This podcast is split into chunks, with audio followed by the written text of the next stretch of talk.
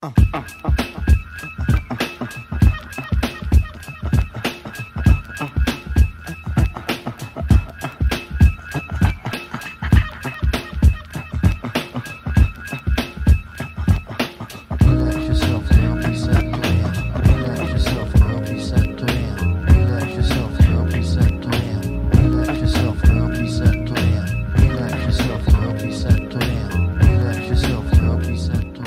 What's going on, everybody? It's your boy Jordan, And this is Desmond. and welcome to episode 177 of Two Black Nerds. That's right. It's that time once again for us to bring you our opinions and hot takes on all things fandom, pop culture, and entertainment. As always, you can find Two Black Nerds wherever you get your podcasts. Please make sure to hit that subscribe button and leave us a friendly rating and comment to show your support. And of course, join in on the conversation each and every week by following us on Twitter, Instagram, and TikTok at Two Black Nerds. We appreciate that. Love y'all. And let's not forget to mention we have merchandise that's available now at twoblacknerds.com. Go check out our Two Black Nerds Forever collection inspired by Black Panther Wakanda Forever. We got t-shirts, crew necks, hoodie stickers, mugs, and tote bags. So go ahead and place those orders right now. On today's show, we'll be reviewing the latest superhero film from Warner Brothers and DC, Shazam Fury of the Gods. We'll kick things off with our big picture reactions and feelings about the movie. Plus, we'll do a spoiler filled deep dive on the film's characters, major moments, and the state of Shazam in the evolving landscape of the DC universe. But before we get to any and all of that, we're kicking off this week's podcast with important news items about said future of the DCU. So before we do get into our official conversation about Shazam Fury of the Gods, I thought it was important that we talk about a couple of key quick things that have recently popped up in the news as it relates to DC. The first being about The Flash, which we know is a movie that's going to come out later this summer. Mm-hmm. It's been highly anticipated. We got our first trailer during the Super Bowl, and you and I have talked about this movie, it seems like endlessly on this podcast, especially considering there's a lot of chatter and a lot of conversation around Hollywood about the quality of this movie. There's just been so much praise and adulation about this film. And now, most recently, we just found out that Tom Cruise himself has seen The Flash. And apparently he loved it. He says that it's a great movie and the Hollywood Reporter went into detail about his experience watching this movie, and he said something to the effect of, This is everything you could want in a movie, and this is the kind of film that we need right now. And they went so far as to have a Warner Brothers employee get a copy of the film, go to Tom Cruise's house in Beverly Hills, stay there and watch the movie with him so that nothing weird or strange could happen with the copy of the movie, and then proceed to take the copy of the film back to the property in possession of Warner Brothers. What do you make of this? Tom Cruise is obviously in a lot of people's top of mind conversations right now. We're coming off of one of the biggest hits of last year, Top Gun mm-hmm. Maverick. It was just nominated and won an Academy Award, in fact, a couple of weeks ago, and we're starting to get ready for Mission Impossible Dead Reckoning Part 1 later this year. Tom Cruise is a champion of the movies, as we know, and he loves going to the movies. The fact that he's seen a superhero movie one in the Flash of all films and says that it's a it's a great film. Apparently, what do you make of this? Does it, does this get you even more excited about what everything what, what, what we all know about this movie already? Yeah, the I, it's not even what he said about the movie. It's the way it ends up in his hands, or even the want to end up in his hands. You know, I think even Tom Cruise is like, "All right, now y'all talking about this Flash film. what's what's really going on?" And, and and to have such a power as Tom Cruise, who it's crazy he could just do that. Be like, "All right, y'all, I'm trying to see the Flash," and to have a whole employee pull up to the to to his house to be like, "Okay, you can watch it," is is crazy in itself. But again, the fact that he wants to watch it, I think, is a big deal. The fact that someone as with Tom Cruise's stature, so a movie that's coming around, you know, not too far away from his movie as well. It's like, oh yeah, man, this this movie must be it. And I think I think he had that same idea. Like, man, this movie, the way people are talking about it, must be it. The people, because of course it's Hollywood, right? I'm sure they talk amongst each other. I'm sure they see each other every now and then. Somebody probably told Tom, "Hey, Tom." That Flash movie, man. You got to check that new hotness, you- bro. hey, you might have to watch this thing. And so, of course, he pulls his strings to watch it. And I think that's what gets me excited. The one. That means somebody told Tom Cruise to me to I, I don't feel like Tom Cruise was just like I feel like I need to watch this Flash movie right now. I think somebody put it in his ear that he needs to watch it, and and and that that's the hype. That's the the thing that gets me going. Because if everybody got Tom Cruise to watch it, and then Tom Cruise said he liked it, that's part two of the hypeness. Absolutely, I'm excited to watch this film um, because he could have went through this whole process and not commented about it at all. You know what I'm saying? And that probably mean he didn't like it. But he ha- went out of his way also to comment on the film, and I think that tells that tells it all to me of what this Flash movie uh, is and potentially you know can can be. And so I'm absolutely excited about this. I have no idea what we're about to get with this Flash movie, but I, I, I am excited. I can't lie about it. Um, and this is definitely ramping up the conversation. I think to one of the most anticipated movies of this year it seems to be a hit in the making for sure. I mean, Tom Cruise, shout out to him for just using all the cachet he has that he's built up over the past 35 years to just request a copy of a movie be delivered to his house personally by a mm-hmm. Warner Brothers employee to be able to watch this movie. It does signal that this could potentially be one of the most successful and also one of the most beloved films of the year, which has been mired in tons of controversy in the lead up to the release. We also talked about this, I believe, actually off podcast, not officially on the air, but The Flash will actually debut at this year's CinemaCon convention, which typically happens in April. So it's right around the corner. So they're actually going to roll this movie out for people to see months in advance of the regular public being able to see it. And the movie, ironically enough, that premiered at last year's CinemaCon was Top Gun Maverick, which everybody mm. unanimously loved. It yep. becomes one of the biggest movies of last year. So I think there's just a lot of synergy here, and there's a lot that's pointing to the fact that this might be a crown jewel for DC, especially mm-hmm. in the state of transition that they're currently in. This won't be the last time we talk about The Flash in this podcast. We should also note that Superman Legacy, which is going to be the first movie to kick off the new era of the DC universe by James Gunn and Peter Safran, is going to officially be directed by James Gunn. We mm-hmm. already knew that he was writing the movie. He publicly announced that months ago. This is one of the first big projects that they're going to be rolling out with that's going to kickstart everything that they're trying to do with this new era of the DC universe. I had been saying for weeks and weeks and weeks James Gunn was going to direct this movie. I just couldn't see a way around yeah. that fact and he went on Twitter himself to confirm the news. Does this get you excited? Does this restore more faith into you into what this movie could be and just the fact that he's now going to be the sole person really responsible for launching not only that film and bringing Superman back to the big screen, but really establishing the tone and launching this new era of DC that we'll see for the foreseeable future. I think it it, it only makes sense, you know, and I like you said, you you've been saying for a while James Gunn is going to direct this movie, and I always believed you because who who who better else, you know? I think to start to start off, you know, this whole thing, who else than than the person who was leading the future of uh, the DC universe than the person who who has everything in the in the palm of his hands, and, and I think it makes so much sense, um, given uh, again not only the position that James Gunn is in, but I think the level of quality that he has produced over the years, um, and the level of consistency that he's produced over the years, man. I mean, between Guardians and Suicide Squad, it's just been like, well, yeah, this dude should make more movies. Um, and I think, I, I, also think this is a good movie for him to direct because I'm afraid he'll be a little bit more busy down the line. And I love that he's doing this early before everything ramps up at the same time. and he's like, well, I really don't have time to direct this thing.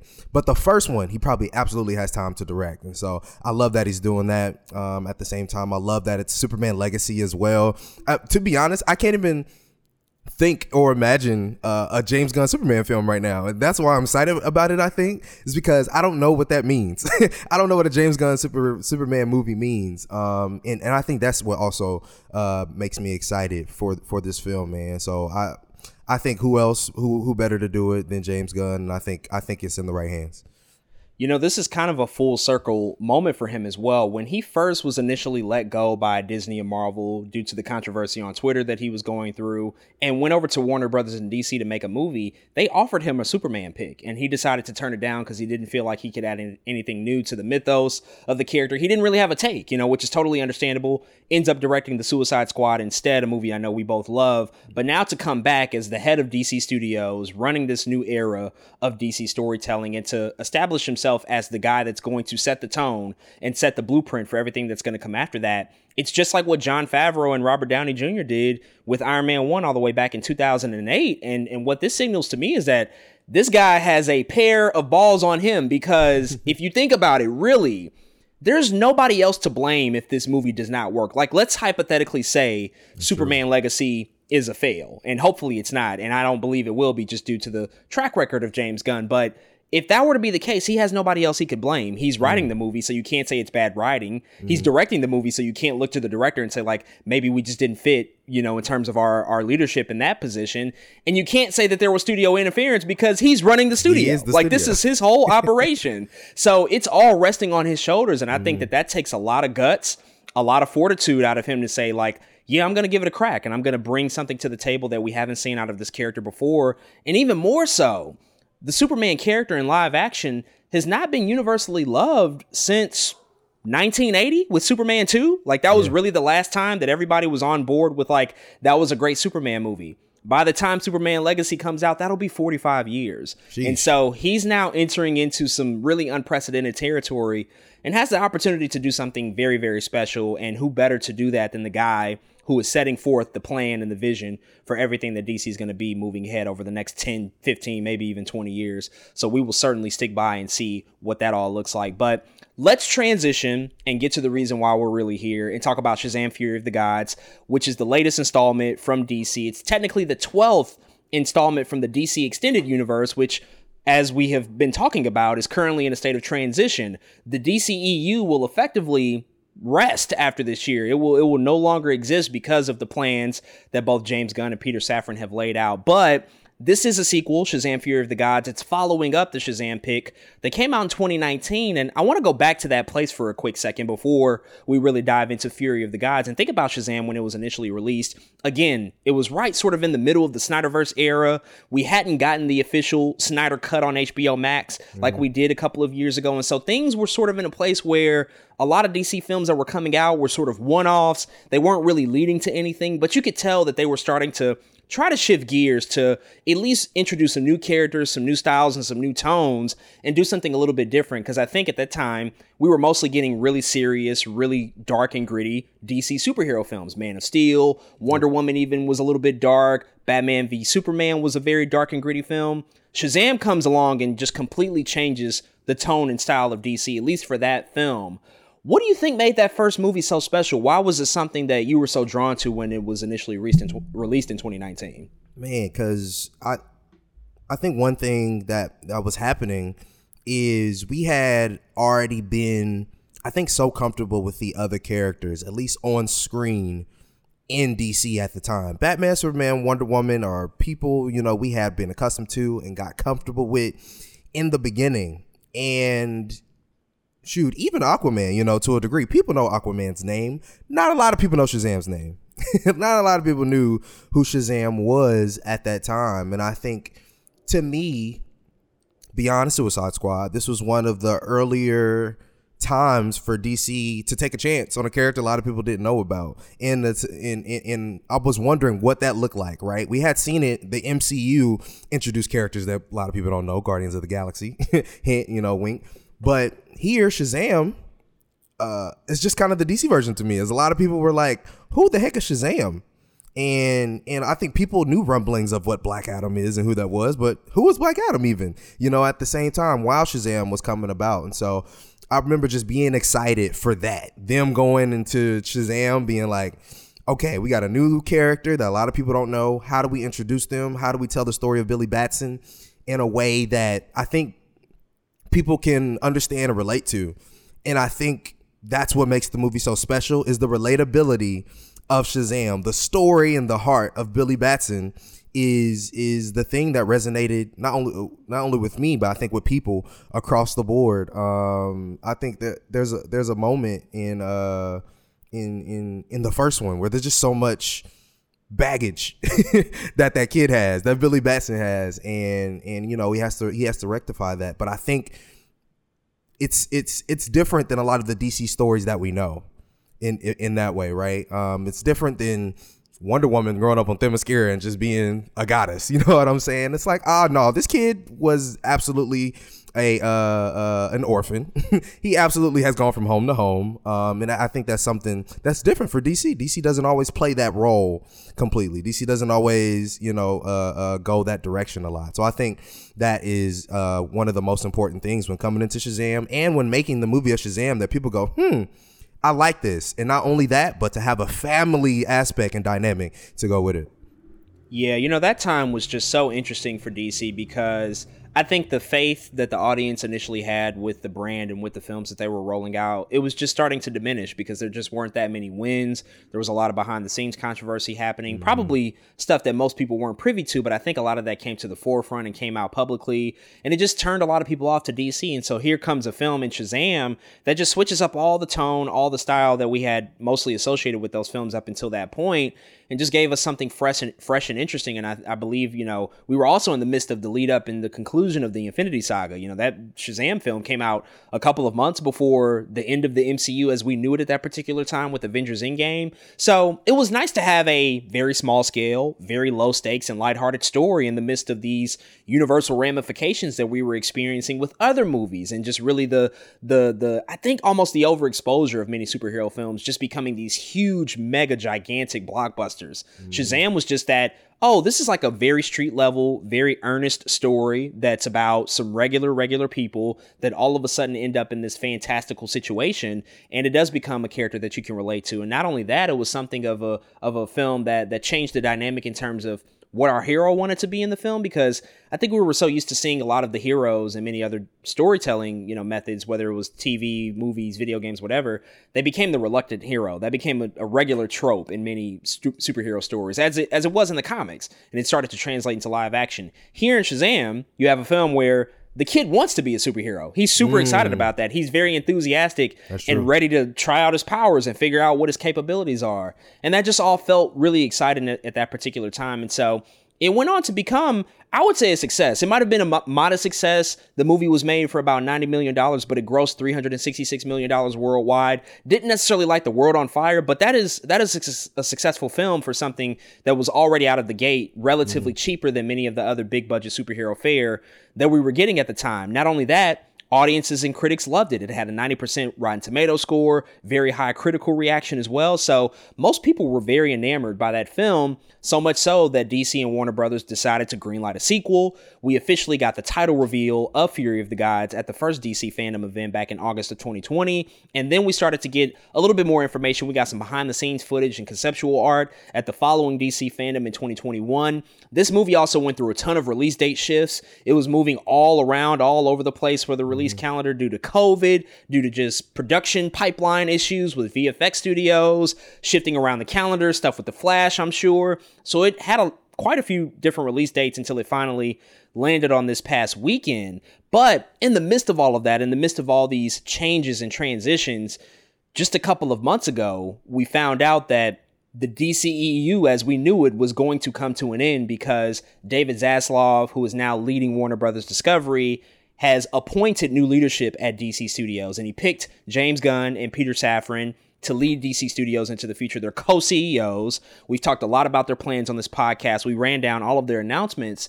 And in doing so, there's been some confusion, some questions about, well, what does this mean for characters that we've already been introduced to? Mm-hmm. What does this mean for the introduction of new characters? We have some solid answers on a few people. We know Henry Cavill's not coming back. We know Dwayne Johnson's Black Adam isn't going to have an immediate future in the brand new DCU. Wonder Woman 3, directed by Patty Jenkins, was canceled effectively. But there's a couple of other characters we're not sure about. We don't know about the status of Shazam and Zachary Levi and if he's going to return. We don't know about Jason Momoa and Aquaman, another movie that's going to be coming out later this year. There's just a lot of questions that yeah. we don't really have insight to, into as of yet. What do you think about this movie sort of being the beginning of the end for this new DC EU that's going to be coming in the next few years or so? Because we still have three other movies coming out this year. We have The Flash, which we've already talked about, talked about, Blue Beetle, which who knows what that movie even is at this point, and of mm-hmm. course Aquaman it, it, it, feels like an awkward year. It feels like an awkward state of transition, but it's almost unavoidable, I think. Yeah. What do you think about this movie landing in this particular time spot and also just like what it could potentially mean as we move into the future and, and where the character may land, if anywhere, in the new DCU? Man, so many like good questions that it's hard, I think, to have an answer to or put, you know, my finger on because Shazam is it's just a, a unfortunate place is in an unfortunate place right now in terms of everything going on. Not only is it the the end of this transition period um, into the new James Gunn and Peter Safran universe, it's here in in the month of March where everything is cracking right now at the movie theater. It's it's it's it's just a lot. There's superhero fatigue. There's uh uh money are tight for a lot of people right now too. You know what I'm saying? It's like uh it's it, there's so many things I think going down that makes the Shazam movie feel I don't know, man, just like a, a weird stepchild. You know what I mean? Just like why does it have to be now at this time that this movie is happening? Um, and I, again, I think it's just unfortunate circumstance. I don't think there's anything they could have really done about it. I do kind of think a little bit how should, we were supposed to see Shazam in December, which was also a crazy month though. To be fair, you know what I'm saying. And then now it's like, dang, when could they have released this thing to make everybody feel better about it? But um, it's it's yeah, it's it's it's so weird, man. I think what's going to happen is we'll we'll look back at this film and go, okay, it it it clearly didn't come at a time or a place where I think people could can actually pay attention to it. I'm actually hoping this is one of those films that like people see on streaming and go, "Oh, okay. Oh, it I could have I wouldn't have mind seeing that in theaters." you know what I'm saying? Um so we'll see what that looks like, man. But yeah, I, I, out of everything, it's just unfortunate circumstance. And I think Shazam as a character is it's also one of those things where I think if Peter, not Peter Safran, but I guess both of them and James Gunn feel like they feel have a need for this character, which I think is another big topic on top of this is what the hell is going on with the characters in the DCEU that they still have yet to answer um then then it, it I, I don't know man. There's a, a lot of questions we have too going into the spoilers of, of the movie i think and, and where this is going. But man i think that's one of the big things right now is there there's still a lot a couple questions that need to be answered. Give us a dc fandom. Give us another james gunn. Tells the people what it is something. But there's there's definitely another conversation i think to be had Yeah, we will revisit this for sure later in the pod. But speaking of unfortunate, we now have some solidified numbers in terms of the performance of this movie. The film opened to 4,000 screens. It did land at number one at the box office, but it underperformed. There's no way around it. It pulled in $30.5 million domestically. The initial projections were about 35 to 40 million, which were already pretty low, but the fact that it came in even under that is certainly underwhelming. The movie reportedly cost somewhere between 110 million to 125 million dollars to make. It cost another 100 million dollars to promote and market the movie. You can't look at this as anything else but a substantial drop from the first one because that first movie opened to 53.5 million. So we're talking about nearly 25 million dollars less that this movie opened to. Shazam 1 ended up ending its box office run with $140 million domestically, $366 million globally. It seems kind of unlikely that this movie will reach those heights. Um, this is now considered one of the worst starts in terms of DC Cinematic Universe movies under than pandem- pandemic era releases. Wonder Woman 1984 opened to 16.7 million. The Suicide Squad, directed by James Gunn, opened to 26 million. But again, those were released in the height of the COVID pandemic, and they mm-hmm. also had simultaneous releases on HBO Max. So mm, a fair share of the audience just stayed at home. This movie, in its opening weekend, technically made less money than Morbius surprise which who would have called that? Morbius made 39 million dollars in its opening goodness. weekend which is uh yeah that's not great. That's not a great optic when you look at just the whole landscape of superhero films it's not doing that much better in terms of critical and audience reaction right now it has about a 53% critical score on rotten tomatoes and i believe it has an 88% audience score as well on Rotten Tomatoes, but it has a B plus cinema score. The first film received an A cinema score, and the first film also had a 90% critical reaction on Rotten Tomatoes. So again, more substantial drops. David F. Sandberg, the director, just actually went to Twitter, um, I think as early as today, and talked about just the Rotten Tomatoes feedback that the film has gotten. He said this quote, on Rotten Tomatoes, I just got my lowest critic score and my highest audience score on the same film. I wasn't expecting a repeat of the first movie critically, but I was still a little surprised because I think it's a good film. Oh well, end quote. So, with all of that said, man, what do you attribute to just this low performance? I think uh, you already kind of spoke to some of those things. We are in the midst of a resurgence at the box office in terms of other films. There's a lot a lot of options. There's Scream 6, there's Creed 3. Mm. We have many, many other movies coming out in the next few weeks. Dungeons and Dragons is getting great mm-hmm. critical reaction right now. Super Mario Brothers is going to kill at the box office. I have no doubt about it. But I think that there's other factors too, as as we have sort of alluded to around the state of the DC universe, around some of the confusion with some of these characters. Maybe people just don't care. What do you mm-hmm. attribute to just where things are right now with this box office performance? Yeah, man. So uh, really, all of those things, man. The the again, the movie's cracking right now. Shoot, John Wick this week. You know what I'm saying? A lot of people said Shazam. I'm about to see go go see John Wick.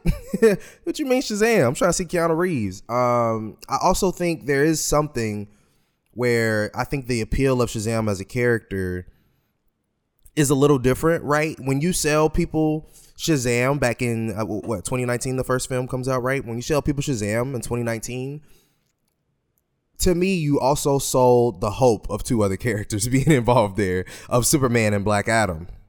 And Shazam is clearly in a place right now to where they specifically told us neither one of those characters would be involved in this movie nor the foreseeable future at the moment, right? Mm-hmm.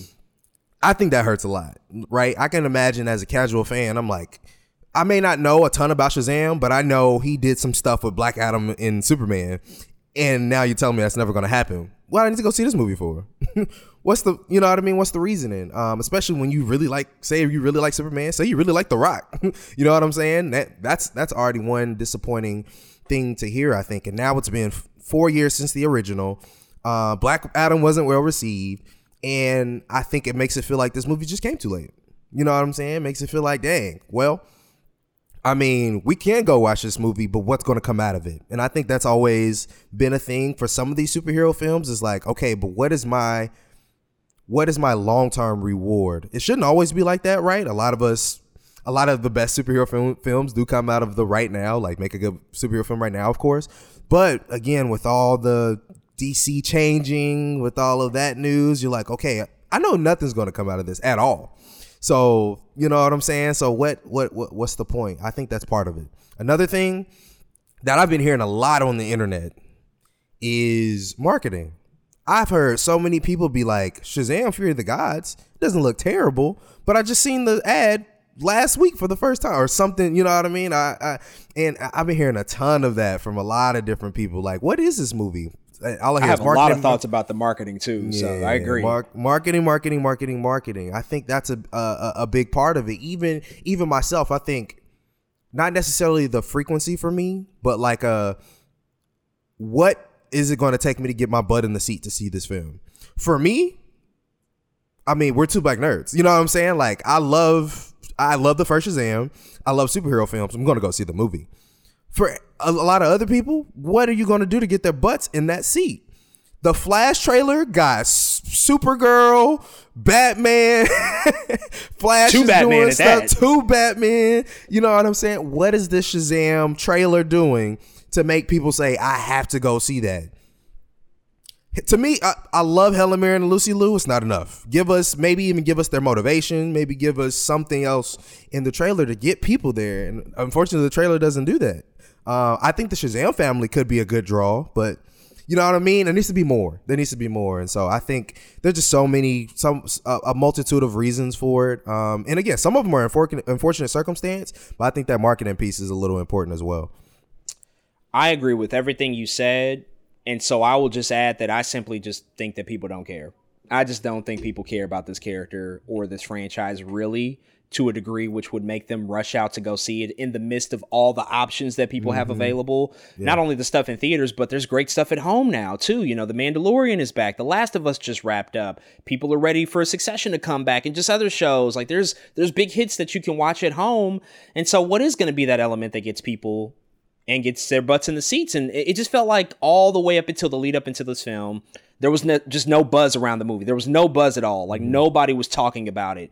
And that doesn't speak to the quality because I think you and I would agree it's not a bad movie by any means. It right. could be it could be better. It's not mm-hmm. the greatest thing we've ever seen, but it's not bad. It's not a train wreck. Right. But when saying that, that's just still not enough to get people to say like I want to spend my hard-earned money to go watch this movie in a theater with other random strangers. It's just not enough these days to the marketing piece of it, there have been some notable small things that I don't think a lot of people will necessarily pick up on, but I pay attention to this stuff with with, you know, really big budget releases just because it matters, you know, and this is kind of the industry that I'm also in. Like I work in social media entertainment, so some things that I don't see stand out to me. Like this movie and this is very this might seem really ridiculous to say but i'm mm-hmm. going to say it like there's not even a youtube playlist on the on the warner brothers youtube that contains all the trailers and TV spots for this movie.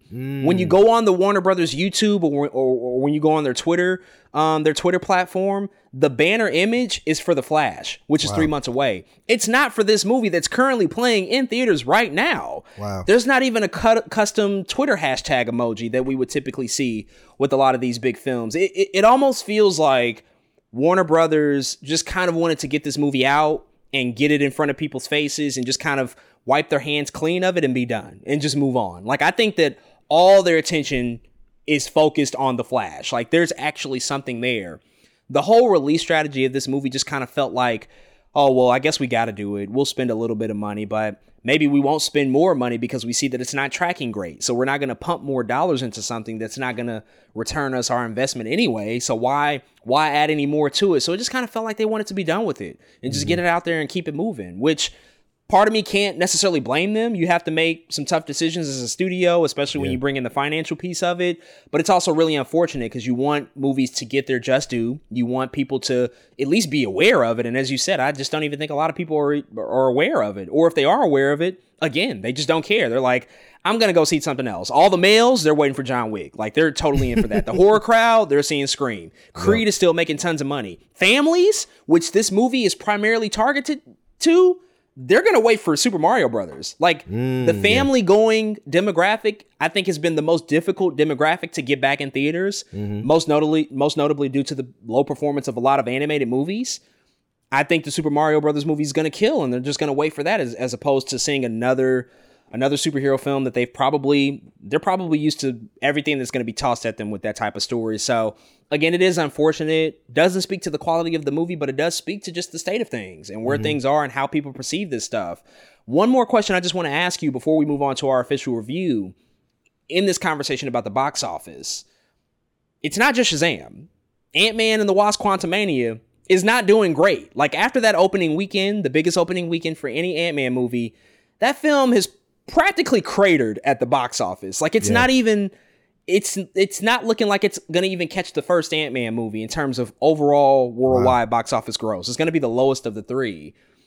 Do you think we have potentially moved past the era where any superhero film could just like come out and easily make all the money in the world? It can anything you you you slap Marvel or DC onto it. It doesn't matter what type of character it is. It doesn't matter if it's the biggest marquee character or the lowest common denominator you put anything out, it's going to just cross maybe $500 million easily. Do you think we're past that era where people need a little bit more? They need event level spectacle to actually get them out into the theaters to see these movies? Absolutely. We're we're in a, a time now where it's all about, you know, people are saying it left and right. Superhero fatigue is a is a real thing, right? And I think there has to be a, a place and a space for these movies now for uh uh for I think a breach of creativity, right? New things need to be on the horizon now, I think, for people to get interested in going to see something. I think uh, uh, one of the, a, a decent example to me is Matt Reeves' Batman. You know what I'm saying? Everyone was like, okay, it's Batman, superhero fatigue, all these superhero movies are out. But you see that trailer and you go, okay, wait a second. This thing is different. Like, this is a new, different thing. And unfortunately, between the the the the main DCEU and the MCU, we haven't gotten that sense, right? We haven't, to me, gotten that feeling of okay, yeah, this is different. And uh, to be honest, not until that dang Flash trailer came out. You know what I'm saying? It's like, oh shoot, even that feels different. You know, than a lot of things that we've been seeing, and I think that definitely adds to the conversation. Definitely adds to the decision that that uh, people are making when going to see these films, man. And so now it's like, what what are you doing different? How do how do you you know what I'm saying? I don't know. How do you make it? Because because even in some ways, uh, uh, Guardians is like okay, we've seen Guardians before, right?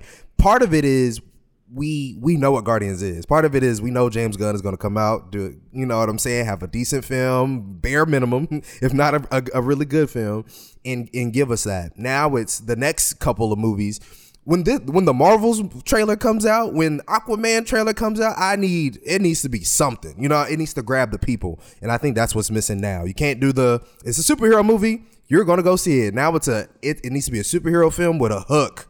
Give people a hook. Give people a reason to come to the theater, and that that that that's it, man. That's that's what needs to be done.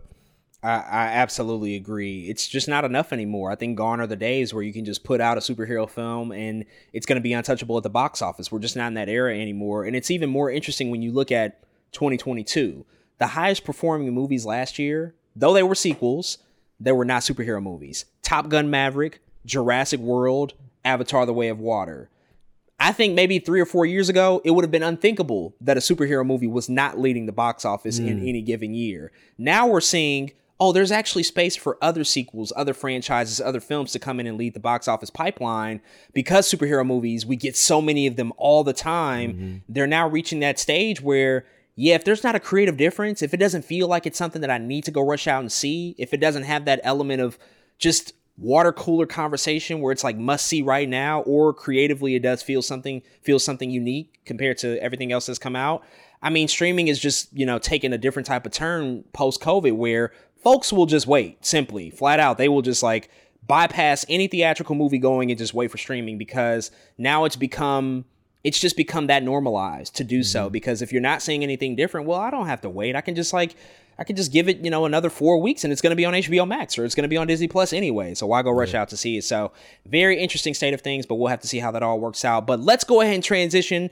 and finally talk about the movie in depth of why we are here. And let's talk about the 12th entry into the dc extended universe shazam fury of the gods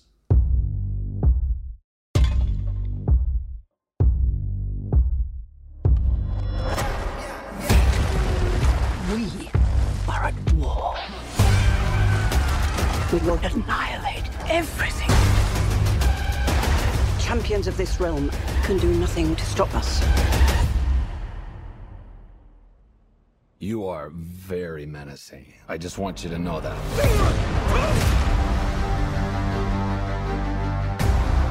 A lot has changed in the last few years. The wizard gave me superpowers.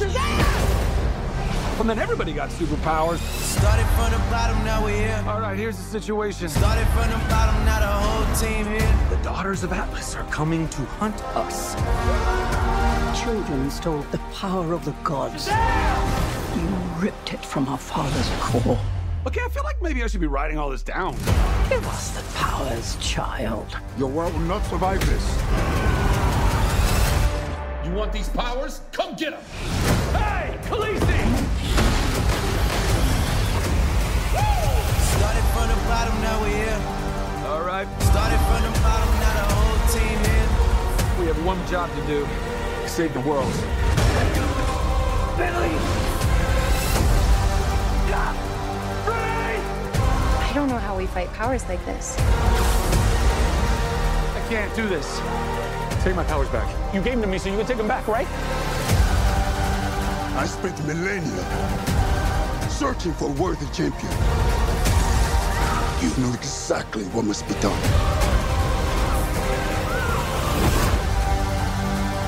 Billy, what are you doing? I have to do this. We end this now. Yeah, we do.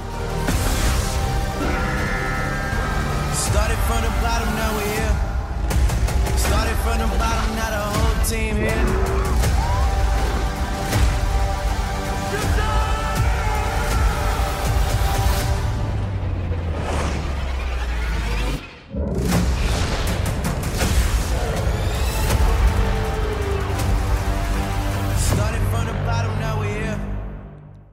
Now, this movie is directed by David F. Sandberg and it's written by Henry Gayden and Chris Morgan, and it's starring Zachary Levi, Asher Angel, Jack Dylan Grazer, Rachel Zegler, Adam Brody, Ross Butler, Meagan Good, Lucy Liu, Djimon Hounsou, and Helen Mirren. So, before we talk about all the nitty gritty details as it relates to Shazam Fury of the Gods, we're of course going to do our regular character breakdowns like we do and talk about all the big moments that occurred throughout this film. We're just going to start with our big picture thoughts and reactions to Shazam Fury of the Gods. So, with all the context, all the background information out the way, man, I will pass it over to you. What did you think about Shazam Fury of the Gods? Shazam: Fury of the Gods is a decent time at the theater. Uh, it doesn't necessarily do anything new. It doesn't reinvent any wheels. In fact, you've seen a decent amount of this movie before. Um, but what it what it does add is uh, I, I think some comedy and heart that a lot of superhero other films uh, do tend to miss. You know, sometimes I think it does. This movie does fit in the avenue that the first with the first Shazam that a lot of other superhero films I think just don't have. I think again in that heart aspect, in that family aspect, that for me made it enjoyable. Um, unfortunately, I wish there was more of that. There's a lot of the family that gets undermined in this movie, and I would have loved to see more of them. In fact, that's what I thought I was getting uh, when when I bought into this movie. I thought I would see more of of of Billy Batson's siblings. I really did. And you know, even though we don't get some of that stuff, there's some there's just uh, a decent amount of moments in this movie that I liked or had me laughing, which I appreciated. You know, again, a lot of other superhero films don't necessarily make you laugh that much, or they don't always make you feel like, oh, you know what I mean? They don't give you that heartfelt uh, uh, family moment like this movie does, and so uh, it, it's a fine film. Uh, again, I I appreciate. Um, I think what they were going for. I think, but there there there's some things that I was just looking uh, forward to that they didn't provide. I think, and that made me that that definitely took me aback. It's also a, a little bit unfortunate that uh, I think the the I think the wow factor in some of this is lost because of that formula um, that they were kind of following in this film. I think I was looking for something different in, in like a third act in this movie. They kind of gave me something I had seen before, of course, with again very small nuances and, and changes that things I haven't. But oh, the overall, you know, uh, theme you had seen before. I was hoping for a little bit more out of our our antagonist as well. I really was. I was hoping for I think they do okay performance wise. Lucy Liu doesn't work 100% for me here. Something about her performance, the way she yelled, the way her I don't know. It felt like she was a villain from like 2005 in this movie. I was like, ah, I don't I don't know how I feel about that. But Helen Mirren, I absolutely enjoyed what she what, uh, what she was doing in this film. I actually also really like Helen Mirren's costume. I think that was like Loki a beast the way how good her her costume looked in, in this film. Uh, but man, I I really don't have much more to add than that. I think I think overall, it's it, again fine film to go see in the theater. Not the greatest movie ever. Also, not the worst movie ever. Worse than the first Shazam, probably. First one had a little bit more heart, had a little bit more. Uh, we hadn't seen this movie before. Uh, I, I I will say there is something in this film that do turn up a little bit, and that's the uh, um um the I think the correlation between uh baby Billy and big Billy, I guess in Shazam, I think they acted a little bit closer to what they were supposed to act to. uh, in the last movie, there was a couple times it was a little disconnect between the two actors, but here I was like, okay, y'all did a little bit better this time around. Um, one small criticism: not enough young Billy. There wasn't enough young Billy. This movie, to me, could have worked better if there was just more kids. there was more kids. They are in Shazam form a lot in this movie, and I think had we get have we gotten I think more of the kids that sometimes turn into superheroes, we would have I would have been talking about this movie a little bit different and enjoyed some of those family aspects a little bit more um, than I already did. So uh yeah man. It's, it's it's such a weird movie because it's like dang i've seen a lot of this before but i also still like it kind of type thing. Um and but also was looking for more out of the film. So yes i enjoyed it but again i i i needed a little bit more from them. So generally on a macro level i gotta be honest and say i'm pretty disappointed by this movie that being said, I agree that it's not bad by any means, and there's a lot here that I do like. There's there's a considerable share of things that I think work particularly well in the sequel. But conversely, when you talk about the first movie, in which we have done, I think another reason that that film worked so well is because it's ultimately about two adolescent boys, you know, Billy and Freddie, who accidentally they get they, they get sucked into this this fantasy adventure, right? This this superhero story. They're trying out powers. It's very earnest, it's very lighthearted. It's it's really it's really endearing to see them just like feel feel the excitement of what it would be like to have powers and to just mm-hmm. experiment and see what that all looks like. And that clumsy nature of of that transition and figuring out, well, how are we going to be heroes? Like what can you do? How are you going to save other people? And also not letting that get to your head and not letting that that power consume you.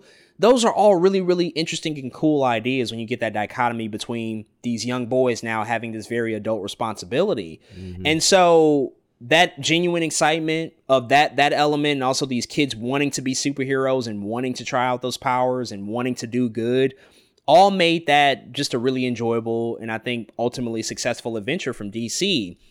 This movie, Shazam Fury of the Gods, mostly sticks to the comic book formula that I think the first movie actually poked fun at. The first movie kind of directly spoke to many of the tropes that we see in superhero films and kind of subverted the expectations of what you would see in any given scenario. Mm-hmm. This movie just followed a lot of that same blueprint that many films before it have already done. And so I think you get an experience where they traded in the stuff that made the first movie work so well for just like more formulaic comic book movie tropes that we're just so accustomed to seeing. There, there were mo- moments and times watching Shazam Fury of the Gods where it just felt like they were doing comic book the movie. Like that was what we were watching because yeah it's like, yeah, I've seen that before, and oh, that's happened in this movie, and I can directly reference like this third act battle in many other films that we've seen, and also the character motivations are very similar to mm-hmm. other films we've seen, even out of DC at that. And so I just found myself really let down and disappointed by that because I was coming to a film after that first film worked so well for me. I was coming to a film that I was hoping would add some more ingenuity to just the whole comic book landscape that we're just so accustomed to seeing on a month to month basis at this point. We go to the movies a lot and we see a lot of comic book films and they often do the same things. And so I just wanted David F. Sandberg and his crew and the cast here to just bring something different. It's not totally void of creativity. There are some interesting moments here. There are some things that work particularly well for the characters and the story here. Mm-hmm. But I do think that this is a considerable step down from what they achieved in that first movie. That said, still some stuff I enjoy. There's still some good humor and some good heart at certain points and in, moments throughout this movie. I think some of the performances are solid. In actuality, Jack Dylan Grazer, who plays Freddie Freeman, it's really his movie. He kind of steals it and he mm-hmm. really he really steps up and, and to your point about Asher Angel, who plays Billy Batson, he's just frankly not in the movie enough. You needed more of him. And so I think Jack Dylan Grazer actually gets more to do here, more to work with, and he's he's really kind of the the the, the thing that stood out the most to me in this film, along with a few other things. And and the last thing that I'll mention is in relation to the villains. It's always nice to see these legends, these icons come into these different worlds and universes and just have fun. You know, Helen Mirren is literally an actress, legend, and seeing her just play in the sandbox, it's great. And she mostly does good. I actually think that yeah. some of the stuff that she had to do, it kind of worked. Lucy Liu, I can't disagree with you on that. I totally agree with your point about her, and we'll talk about her in depth here in a second. but overall, their characters as as the villains in this movie just doesn't really work because I didn't totally understand their motivations. I didn't really understand like, well, right. why why do you want this? Why is this mm-hmm. such a such a pain point for you? Like what what do you need to achieve here that you can't do so in a more peaceful way? I don't know. All that stuff kind of felt weighed down by this Greek mythology and this heavy exposition that really kind of mired the experience of the movie for me at several different points in time. So it's okay. It's a fine movie. It's not something I could say you need to go rush out and see. It's definitely the type of movie where it's like you can wait because ultimately there aren't really many ramifications for what the story will mean for any future DC storytelling or even really the characters involved in this story itself. And so it's just one of those things where it's like the timing is weird. It's just a weird state of thing. It's awkward for this movie to come out when it is coming out, and it doesn't help that the actual experience of watching it didn't elevate it beyond all the weird stuff that's happening in the public with DC as it as it moves forward in the, into the future. So we'll have to just you know think about that and, and really reflect on that as we continue to talk about this movie. But with all of that out the way, we're gonna go ahead and spoil this movie and get into all the nitty gritty details. So if you've not seen Shazam: Fury of the Gods, this is your official spoiler warning check out the movie whenever you get a chance, and then come back and listen to the rest of our conversation. And so, with that said, we should start off this conversation, of course, talking about the titular character, Shazam, aka Billy Batson, who's played simultaneously by Zachary Levi and Asher Angel. And I should mention that we're going to have to pair these conversations up with the two actors who play these one characters because this is like a weird, different situation. Like, you have mm-hmm. a younger actor playing an character that also becomes older. So we're gonna do sort of a pairing off situation. Um, Shazam, of course, the titular character. This is his story. This is his movie. Zachary Levi and Asher Angel returning.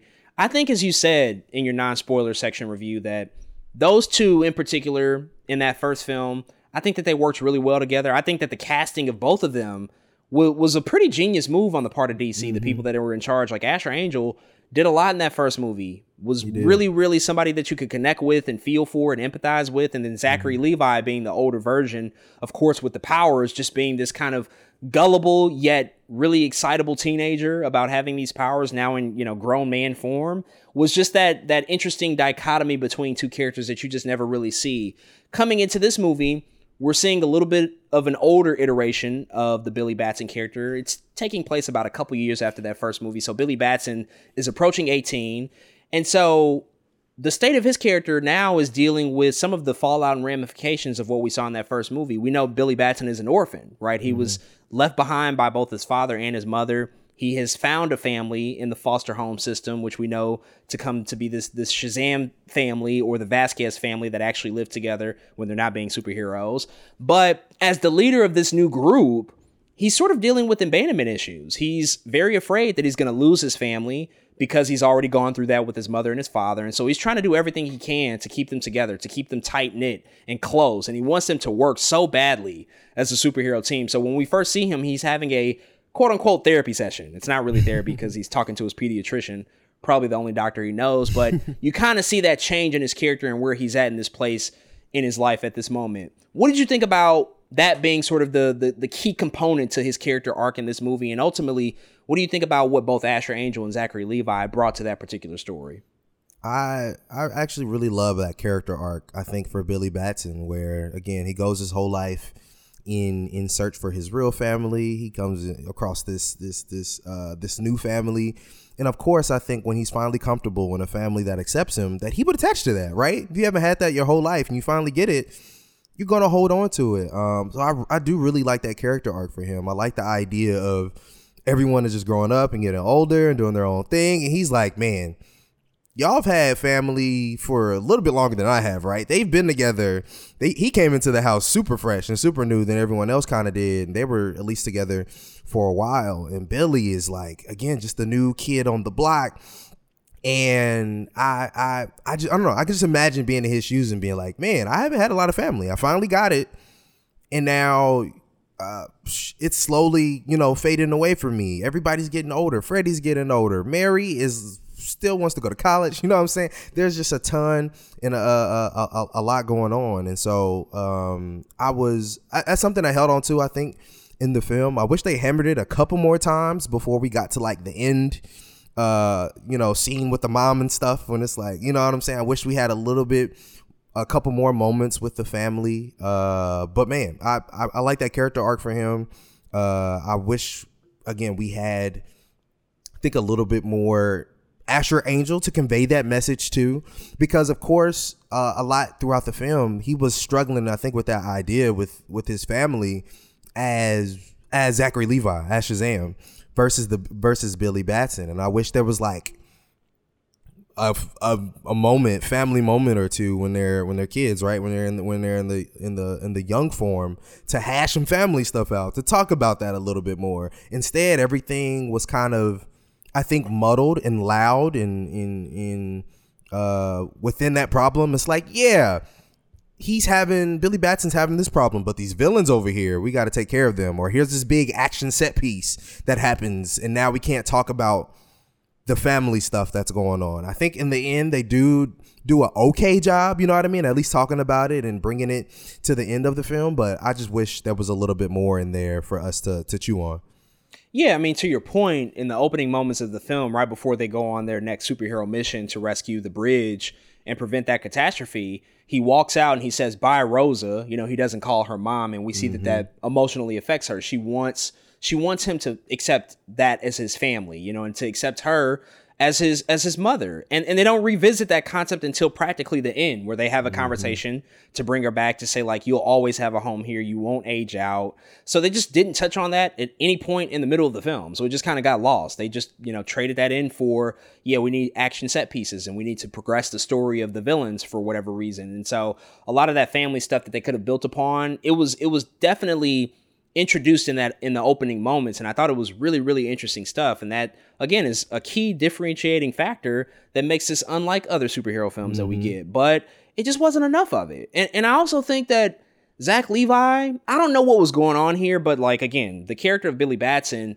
is approaching 18 i might be misremembering my own experience of being around that age but it felt like zach levi was still playing Billy Batson at several points, like he was 14 and 15, a little too mm-hmm. young, Yeah. a little a, a little too petulant. Where I'm just like, yo, come on, you're you're almost 18 now. You wouldn't be mm-hmm. acting this immature, and so I actually do kind of hold Zach Levi a little responsible for for making some of those choices because I, I I would think that I would think that Billy Batson would be a little bit more mature in several situations, especially considering when you do see Asher Angel in the few moments that you get him in this mm-hmm. movie, it just feels like a disconnect. Like the way that Asher Angel acts as Billy Batson does not feel the way the, same way that Zach Levi acts as, as Billy Batson as a character. So I thought that there was just like a weird, just a weird disconnect at several points there. But again, interesting idea introduced there, but ultimately the execution could have been could have been handled a little bit differently. One thing I do like the fact uh, uh, of what his character had to do here was sort of lead the Shazam family. We saw at the end of the last movie, the Shazam family was a surprise element introduced into that first movie. It was speculated, oh, will we see other members of the Shazam family? And we do get them at the end of that first movie. And so now their presence is pretty much fully formed here. And so we should talk about them eh, eh, as a whole and move through all the characters. So what's interesting about the Shazam family is that because they are kids, they mess up. They they do not get things right. They are still trying to work through their powers and their responsibilities. And so they have probably had quite a few scenarios in which they kind of fumble and they don't do the greatest job. And we see that in the opening action set piece on the bridge in Philadelphia, which I do think is a great, great introduction for those characters. It was really fun to see them in that environment. But they also get dubbed the Philadelphia fiascos because they just suck. The bridge collapses. They do save a bunch of lives. I think it was like 192 people they saved. Yep. So great job. That's really the primary focus. But the collateral damage, it's still absolutely, absolutely there. What do you think about them as a unit? We'll talk about all the characters specifically, but just Yeah. a- about the fact that Sh- the Shazam family is now like the superhero team of Philadelphia. Although most people in public are probably looking at them like, we really don't need you because y'all are kind of messing things up more than you have to. Yeah, it's so it's so interesting. I think uh, to have this this this young team that everyone thinks is old because that's why they're messing up. It's funny because like if people knew how old they really were, they'd be like, "Oh well, duh, the bridge collapsed." they don't know. They're not thinking. I think together as a unit. I also think it's interesting that like that is the one thing that Billy was also trying to fix actively was how well they work together. And also another thing that they, they unfortunately like don't do by the end. You know what I'm saying? Like that's one of those things where it's like, hey guys, we have a problem. We're disconnected right now. And then by the end of it, you don't get that moment where it feels like everyone like really came together as a Shazam family. You know what I'm saying? Uh, I, I think that was a missed opportunity. But I think as as a concept, that all works for me, man. That all is I think that's really cool that these superheroes, the Philly fiascos, are just tearing up all over the place. Well, yeah, she's 12, he's 14, he you know what I'm saying? Of course they over here tearing up. Um, but they they're doing what they can do. And so uh, uh, my favorite again aspect of, of these films have, have been the family, and I love how you can see everyone's personality slightly um, in everything. You know, I love how uh, uh, you can see. I don't know, somebody is trying to stitch together the bridge because they've it's the smart thing to do versus like working with I don't know somebody else over here who was just like oh kittens let's get these kittens off the bridge first wait a second did she just leave us you know yeah, what I mean Faith is Kinda- completely distracted by the cutest shit possible. Faith is you could tell she's a young girl, man, because it's like, why didn't you just take the whole car to begin with? And she literally took the kittens before she took the people. That's like exhibit A of why the bridge collapsed. You know what I'm saying? It- and I think, uh, and I think that makes sense. And I think that's a really cool thing to bring to those characters. Again, I just wish there was a moment where we like see a, a growth happen by the end of it, where we're like, they saved this thing, the city or whatever. By the end, they save it like I don't know if anonymously is the word, but they were like mostly non Shazam, right? When they're like they going their through the city, they lost their Mhm. powers, and so I wish there was a moment where they are they are Shazam family, and and they can kind of give us the opposite of what we've seen at the beginning of the film. Like finally being embraced by the city of Philadelphia. Like, oh well, wait a second. Like mm-hmm. maybe they're not the Philadelphia fiascos. They actually did a tremendous job at making sure the city felt safe. And so there is a lot to talk about with that final action set piece. But it again, I think it was a great way to just like kickstart that energy of the movie with this opening action set piece. It's actually technically the second one because we get introduced to the villains first. Mm. But to come here and to see them, you know, sort of trying to rescue all these people off the bridge, as you said, a lot of the character beats really spoke to who they are as the young children, as they're sort of imitating what it's like to be an adult. They're trying to be they're trying to be more than what they really are. And you know, you even see like Freddie's character, he's all of a sudden just like somewhat letting it go to his head because he's feeling super confident. He calls himself Captain Every Power, and he's dubbed, you know, Billy Captain Every Power Jr. So he thinks he's like really the leader. It's all mm-hmm. really good stuff to play off of their relationship with each other. But it was a fun way, I think, to get them back into the fold and get them back into the mix of things.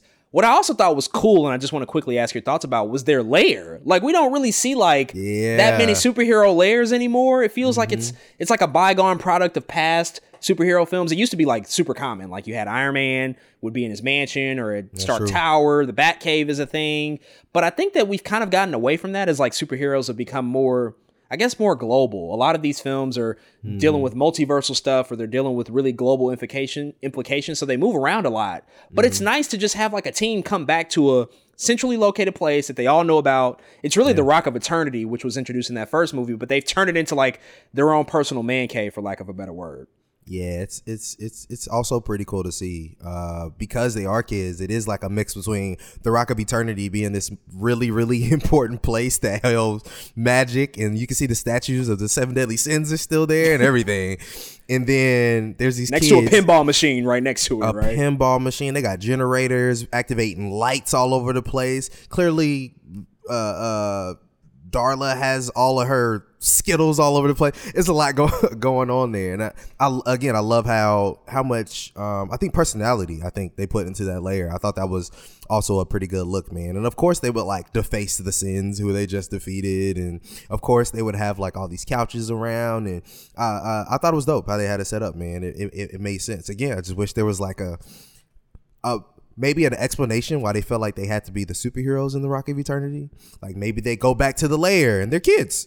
Like, oh, we're kids in the mm-hmm. lair because it feels more like to me that's the downtime. You're back in the lair, right? We, how often do you see Batman in the Batcave with his Batsuit on? Not that often, to be honest. You know what I'm saying? Unless he has to go put it on, or unless he's obsessed with something and he's like at his computer. But that's what you know what I'm saying, though. Like I feel like that they, they should have used it a little bit more downtime. Still feel like they was in, always in superhero mode. Yeah, it, it was one of those things where it was clearly a device to get the grown actors on screen more. Like they Mm-hmm. did not have to be that way. Because I'm thinking, like, if I'm a superhero, when I get back to the crib, I'm in my sweats, bro. Like we're Exactly. Mm-hmm. we're working, but I'm gonna be comfortable. I don't have to sit in this uncomfortable, real tight around my crotch superhero outfit because it's gonna be just mad uncomfortable. Like let's change. But I think that that's just like one of those. It's one of those weird choices that they had to make to say Mm-hmm. like, well. We can't have like D- DJ Cotrona not be in the movie. We have to figure out somewhere to get him into the movie. So let's let's just make them grown inside the, in the inside the superhero layer. So it's it's a bit of again a bit of a weird disconnect, but something that I guess was like a necessary evil, so to say. Um, the balance piece of it is something I do want to quickly revisit. I, I think that actually, if I'm being honest, I think that the balance between the young younger actors and the the the adult versions of them it was it was a tricky thing that they had to juggle with this That's movie, true. Mm-hmm. right? Because you, you want to get them you want to get them both like a fair share amount of screen time, and also you're introducing more new characters, like three or four new characters that have a pretty big presence throughout this movie as well. I kind of feel like that they did a decent job. I agree that more of the kids at certain key points throughout the movie could have worked in the film's favor, especially as we get back to the family story and really helping elevate and, and develop that dynamic between Billy and his sisters and his brothers. But I think that, you know, they they, they definitely were strapped for time. It, it was clearly already a long Yeah. movie. And so mm-hmm. they had to make some some some unnecessary choices, or not some unnecessary choices, but some some necessary choices to make some difficult decisions, I guess, all throughout the movie. But you know, again, one of those things that you have to you know sort of take it as it as it comes. We should talk about Jack Dylan Grazer coming back as Freddie Freeman, but also his adult counterpart Adam Brody playing the character. We see a lot more of Jack Dylan Grazer than we do of Adam Brody. Like Adam mm-hmm. Brody as the adult counterpart is actually kind of sacrificed early on, and we don't see that much of him. And so I think Jack Dylan Grazer gets a great opportunity here to once again come to the forefront, be one of the central figures of the story, and also bring back a lot of the heart that we experienced in the first movie because not only of his close relationship with Billy, but due to the fact that he's now developing this new romance in this in this film with this new character Anne played by Rachel Zegler. What did you think about Jack Dylan Grazer and just everything he brought to the role in in this timeout? man he he really is i think the the heart and in the make of this film you know for a better part of it he is he doesn't feel like the sidekick in this movie you know like you said we see more of of uh jack dylan grazer than we do adam brody and i think that is not necessarily the case for everyone else or just in general. His character the freddie character in general just has a ton of screen time um and and that was uh, a thing that was easy to latch to. Not only that but his performance to me was just stellar. I thought he brought everything that he needed to bring to the table in terms of uh, uh, what he was meant to do. Him and rachel zegler had a decent amount of chemistry to me. I thought they did a pretty decent job. Um he's still funny. He was and he even in some ways elevated some of those scenes where he had to be more fearful, right? Where he has to stare in the face of a dragon. you know what I'm saying? I was like, this dude is kind of killing this. You know, the, even his moments with uh, Djimon Hounsou as as the wizard. I was like, oh man, this is funny. This is good stuff. And every everybody he touched on screen, it always felt like he was meant to be there. It always felt like he was doing the right thing to me. Um, and so, yeah, he really felt like the star of the film to me, even though we know it's about Asher Angel's, Billy Batson, and Zachary Levi. We know it's about them, but it still felt like, man, Jack Dylan Grazer is kind of over overshadowing kind of everybody in the movie right now. And part of that is he just had more to do, right? He had to have the the the romance with Anne. He had to get stuck in, you know, a, a prison cell with the wizard. He had to, you know, kind of uh, go back to the family in in or uh, not go back to the family, but it kind of get rescued, quote unquote, by the family and things of that nature. He just had more to do, and and and, and because of that, there was. He, he was on screen a lot, um, but I think he did a good job overall, man. I, I really like his character one uh one thing I think that will always be interesting about his character is the fact that when he's he comes out of Shazam mode, he does go back to being slightly handicapped. You know what I mean? He does go back to being uh, um you know a, a accessibility needed um in that way. So I I, I think that that's always interesting. That always adds something else to his character because there's that moment where he's trying to steal the the apple of life, whatever it's called, and he starts sprinting with his cane. and it's something about that that brings so like funny. a uh, just a heart to the character. You know what I mean? It brings a realness and something that we, of course, can laugh at, but we're like, oh, he is like not super Shazam. It just adds another layer to his character that I think I appreciate when watching him on screen, man. So I think he did a tremendous job all around. Yeah, certainly. He's the bridge between the A and the B story. The A story ultimately became about the villains. The B story was more so about the family and Billy Batson's connection to the rest of his siblings and just his overprotective nature. But Freddie was that guy that, you know, sort of bridged those two stories in those two worlds because of the relationship that was developed with Anne and, and just that that whole romantic, you know, sort of pairing that they had between each other. And so I think that he was tremendous in this movie. He was really electric every time he was on screen. Pretty much everybody he worked with in the film, he had just great chemistry with. You already mm-hmm. talked about. Rachel Zegler. Even the stuff he was playing off of with Djimon Hounsou or Helen Mirren, like he's standing next to very credible actors that have been doing this for quite a long time and he's holding his own. And I love the fact that this is a guy who in this movie, because he is like super confident as his older counterpart, he's going off to do like side missions by himself. Like he's that mm. confident where he's like, I'm gonna go like save this this car accident and prevent this from happening. He still fucks up like we would expect him to, but he's at least making a go at it, right? So he has his own agency, I think, throughout the story where he isn't completely reliant on the family. He's not just there as like another piece of the puzzle as it relates mm-hmm. to them being a team. He's also trying to establish himself as like his own individual and his own character while still contributing to the family mission and ultimately what they're trying to do. Um, the relationship with with Anne as a character is a big piece of it, and yeah.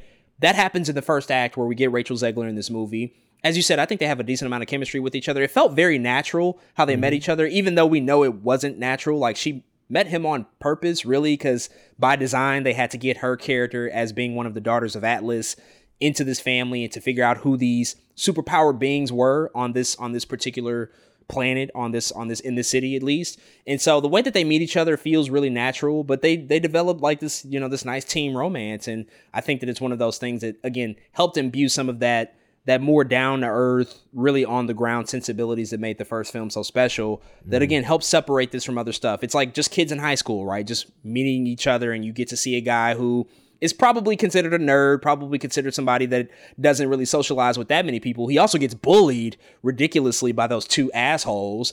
Now yeah. he actually meets somebody that he can connect with, right? But he's also still trading in the stuff that makes him special in the service of somebody he thinks is cooler than his, himself, and that's the older counterpart of him. Like he had that moment Mm-hmm. on the rooftop where he's like, "You want to meet my my my friend who's a superhero?" like he thinks that he thinks that, that that's the approach to take as opposed to just being himself. What did you think about just the way that they played off of each other all the way up until the reveal where we finally find out she is one of the daughters of Atlas?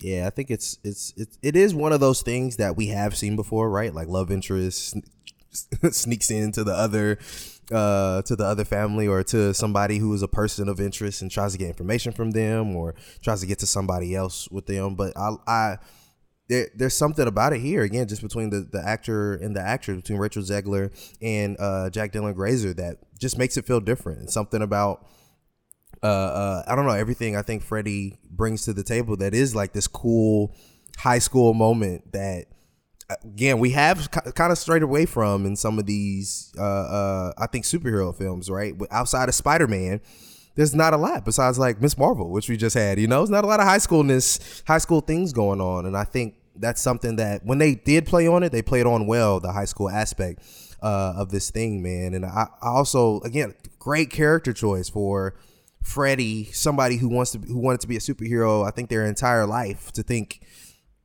that's the cooler part of himself, right? Is mm-hmm. the the the superhero one because that's exactly who he always wanted to be. Unfortunately, he just can't be that guy at school. Unfortunately, he can't be that guy to go pick up girls. He can't be the guy at the beginning of the movie who's like, "Hold on tight, girls," and got two girls in his head. You know, he can't be that guy all the time.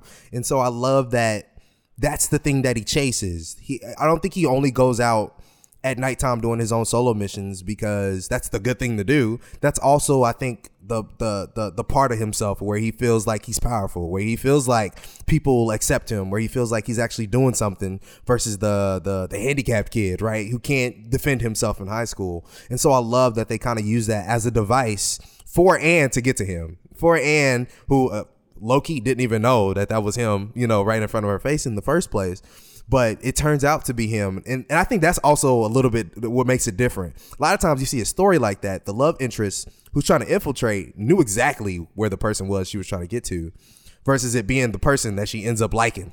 you know what I'm saying? I think that's what made it different. She was like, "Oh shoot, they the same person." That's what makes it made it feel different. It was like, "Damn, now what do I do?" kind of type thing. And I think that added an inter- interesting dynamic to the movie. Yeah, you know, he he's also a character where I think you see you, you, you see some really you, you see some really cool things to happen where at that particular age, all those things that he does is, is it's what somebody at that age would want. You know, it's it's what they would try to do. They would try to aspire to be something even more of what they are right now. They're envisioning mm-hmm. possibly the best version of themselves. And so for him, that is going out to be a superhero at night doing his own missions. And it makes him not only feel good, but it also gives him that added confidence that he's looking for that he might not experience on a day to day in school, you know. And he's even doubting himself when he meets Anne. He's like, you know, I don't have a chance in hell with this girl, but she's looking at him for who he is. Like when she points to him and, and touches him on his chest and calls him a hero, it's when he's a boy. It's not when he's the the older Mm-hmm. version of himself. And so, as you said, she sees him for who he is, and she sees the heart that he has and the bravery that ultimately he has in the situation, which is a really scary situation to be in. Let's talk about Grace Caroline Currey, who plays Mary, who is notably the oldest of the family. She was the oldest in the first one, of course, and she is of college age right now. But we find out in this film that she ultimately does not attend college. One of the interesting pieces of that first film is that Grace Caroline Currey's character, she gets into college. You know, that was one of like her main her main story points. And ultimately, when they reveal the Shazam family at the end, they did have an older actress portray her. But now in this movie, they have essentially given her double duty. She's not only playing her regular version, but she's also playing the actual superhero version of herself. But what did you think about her, you know, sort of having the wisdom, the the the older sister element to this family that I think is desperately needed because it's the one person that if anybody can kind of keep things straight, even though Billy is the de facto leader, so to say, she's the one that can add in that new level of wisdom, that new level of insight, even though she might just be a couple of years older than everybody. Yeah, I think you know she she'll always add something being the oldest the, the the older sister. She's also outside of these movies probably the second most important Shazam character. Um, Mary is actually pretty important in the comics. Look her up.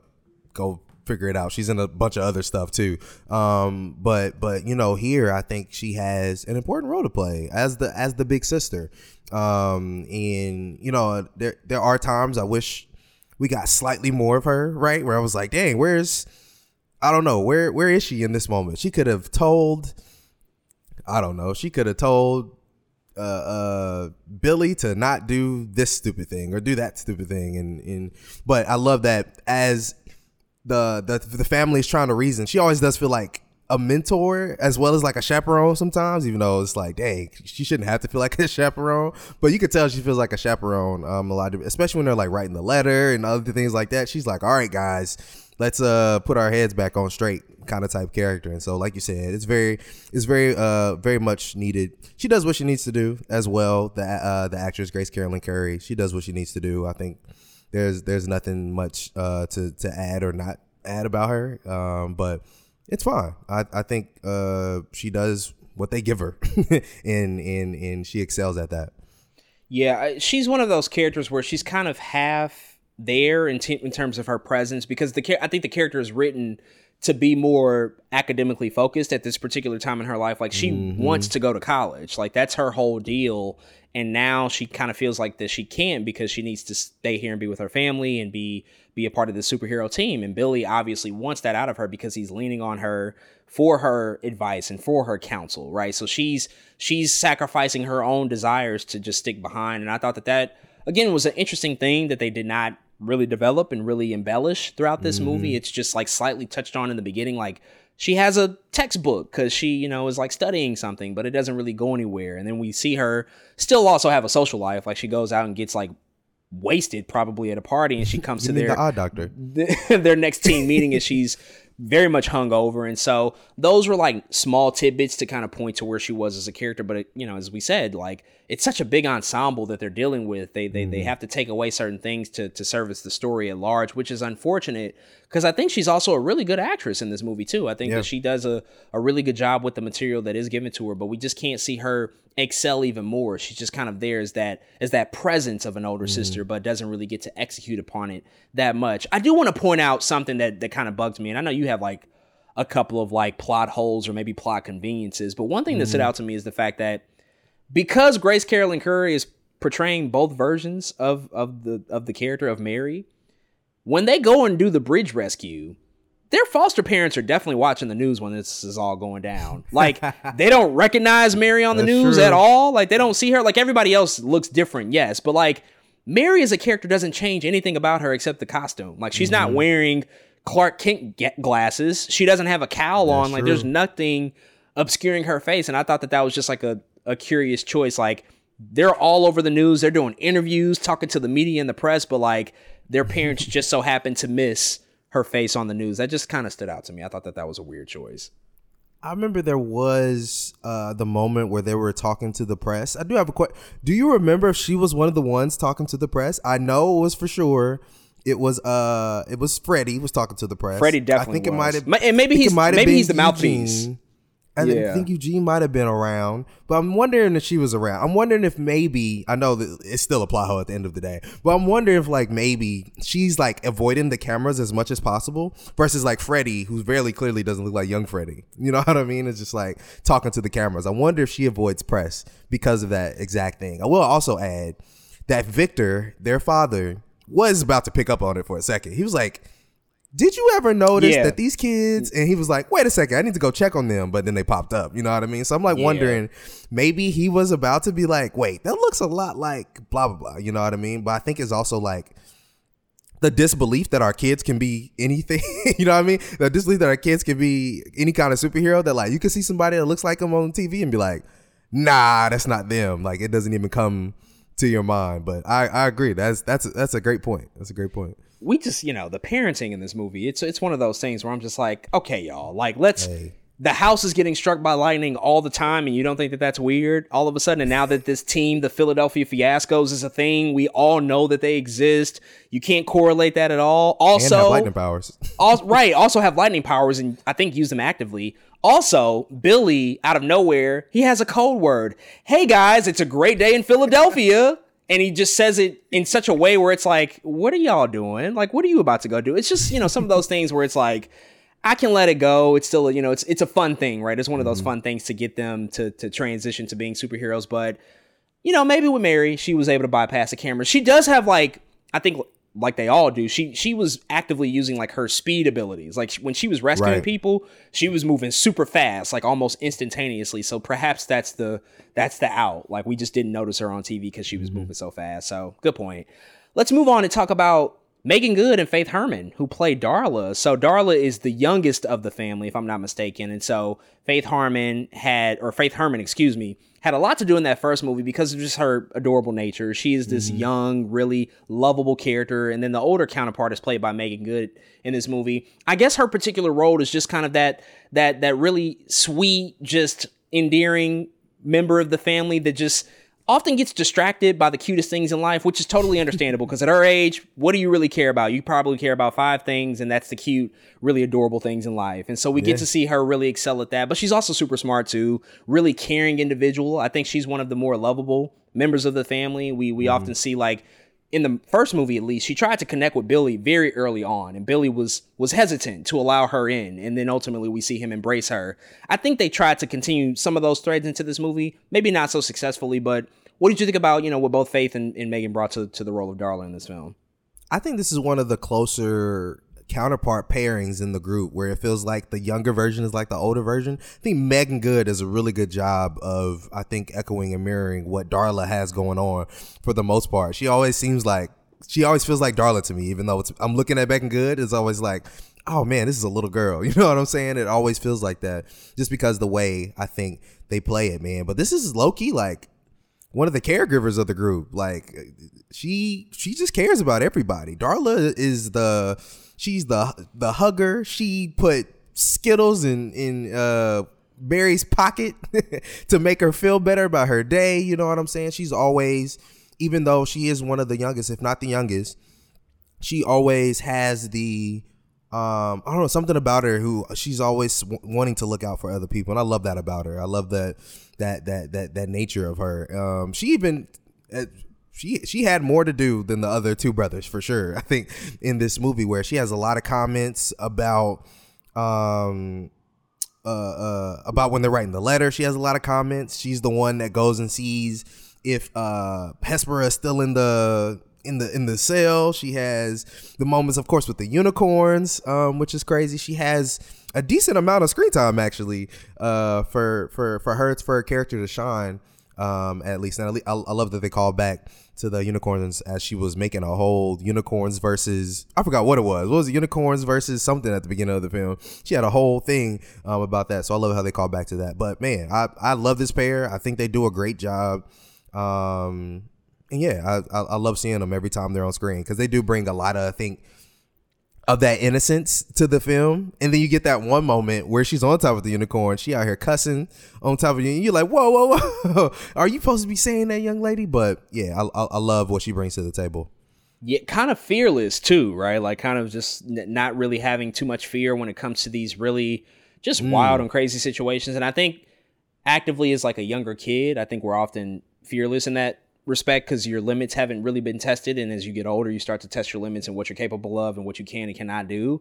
But at the age that she's at, she's still kind of in that area of like, well, what's there really to be afraid of? Like, if something is like obviously scary, okay, but if there's a way around it, if there's something that's not like actively life threatening, then I'm gonna be okay. But she has she has several key moments, and I agree about the, the the pairing of the two, where you see Meagan Good actively still act like a very young little girl, which is nice. You know, I think I think it's really cool to see that come to the to the forefront. Um, she does have that big moment, which I want to revisit in the final act, and just like what they have to do with the unicorns in that whole moment, because it's it's it's pretty integral to, to to what happens with the final battle. But let's move on and talk about the next member of the Shazam family, and that's Ross Butler and Ian Chen, uh, who play Eugene Choi. And so this member of the family, I think, is the smart member, you know, really of the family, like the really scientific, nerdy version of, of, of the character, but also like strong as hell too, like one of the stronger members of the family when we see when we get to see them flex their muscles. Not a ton to do in this film. I think again another case of where you saw a little bit more out of these two characters in the first movie, but a couple of key moments here and there. I think Eugene as a character is uh is also a little sometimes a little aloof. Like maybe is more interested in playing video games as opposed to like going out and being like a superhero, but still always actively present when it's time to show up and help out the family, of Yeah. course, and when it's time to go on another mission. What do you think about both Ross and Ian and what they brought to, to the character of Eugene? man, I I, I wish uh, they use Eugene's brains a little bit more. As you see, I was kind of alluding to it at the beginning in the bridge scene where he's like using his lightning trying to tie up the cords, you know. And I was like, dang, that's smart. Imagine if like the family all caught on at the same time, but he couldn't do it by himself, and the bridge ends up falling. Um, as we can see, I wish they leaned into that a little bit more, where he's like, okay, hey guys, what about this thing, you know, or what about that thing? Uh, and they they really don't give him, I think, the time to to to blossom i think completely as a character of course he has his moments where he's like he is the guy going mapping out all the doors in the in the uh, rock of eternity and stuff like that um but yeah i wish they gave him a little bit more of that that i'm a gamer brainiac feel you know what i Mhm. mean um that he could bring to the table but man uh other than that i think he did fine i wish they gave even a little bit more to young ian too i know we're talking about overall like the the balance between the two you can only do so much right um but there's even like I don't know. Even like when they're on the back of the unicorns and you see Ian in the back. For a second, I was like, "Who is? Oh yeah, that's who that is." Like I don't know. He just always fades to the background more than young Darla does, more than shoot young Pedro does. He just feels like he fades to the background a little bit more than the other kids, and it's, it's something about it I haven't quite put my finger on. But yeah, he, I think young, um, you know, Ross Butler uh, uh, or Ian Chen should. I don't know. They they, they should have found a way to give him one or two more lines to be like, oh yeah, that's who that is. That's that kid. So yeah, I I, I like what they gave him to do. Uh, uh, but I wish they gave him just uh, man, give me two more lines from from uh from young Eugene.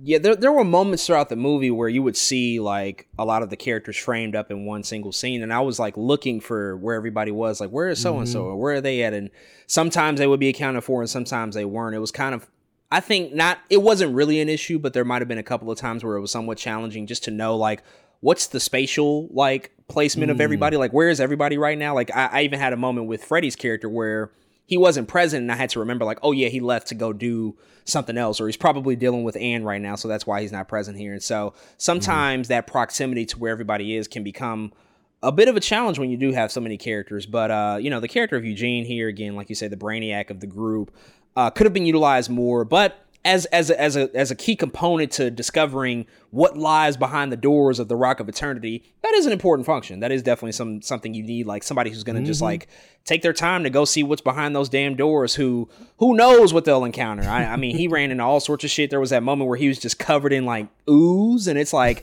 bro, what is that? Like that looks that looks disgusting. I hope that that's not nothing toxic or you know harmful to you, but it was cool to see like the Rock of Eternity not be forgotten about in this film, and the fact that you have like this really weird mythological stuff that that could be you know placed mm-hmm. upon any particular door. There's probably Greek shit behind this door, and maybe some Egyptian stuff, and weird dragons lie lie in this domain. You know all that stuff, but you know as as as a fanatic of like that that type of fantasy fantasy storytelling you often want to see like well what would happen if he went through that door like what's going to be Mm, the true. ramification we saw what happened to him with like one particular instance but they didn't really they didn't really revisit it all that much but you know definitely again i think an important function to the to the whole group we should also talk about DJ Cotrona and Jovan Armand as Pedro Pena, who in this movie, you know, Pedro, well, at least in the first movie, Pedro's like a really quiet individual. Doesn't, I don't think speaks at all. Maybe speaks like one line towards the end of the movie. Yeah, he's quiet. Very much to himself, shy, doesn't say a lot, very soft spoken. The younger version of the character has more lines. Jovan Armand has more lines, and also, you know, has a little bit more of a, I guess, a story arc here. We find out that the character is gay. That that's like a whole a whole beat that's sort of built up to. It's introduced very early, and then they you know pay it off at the end.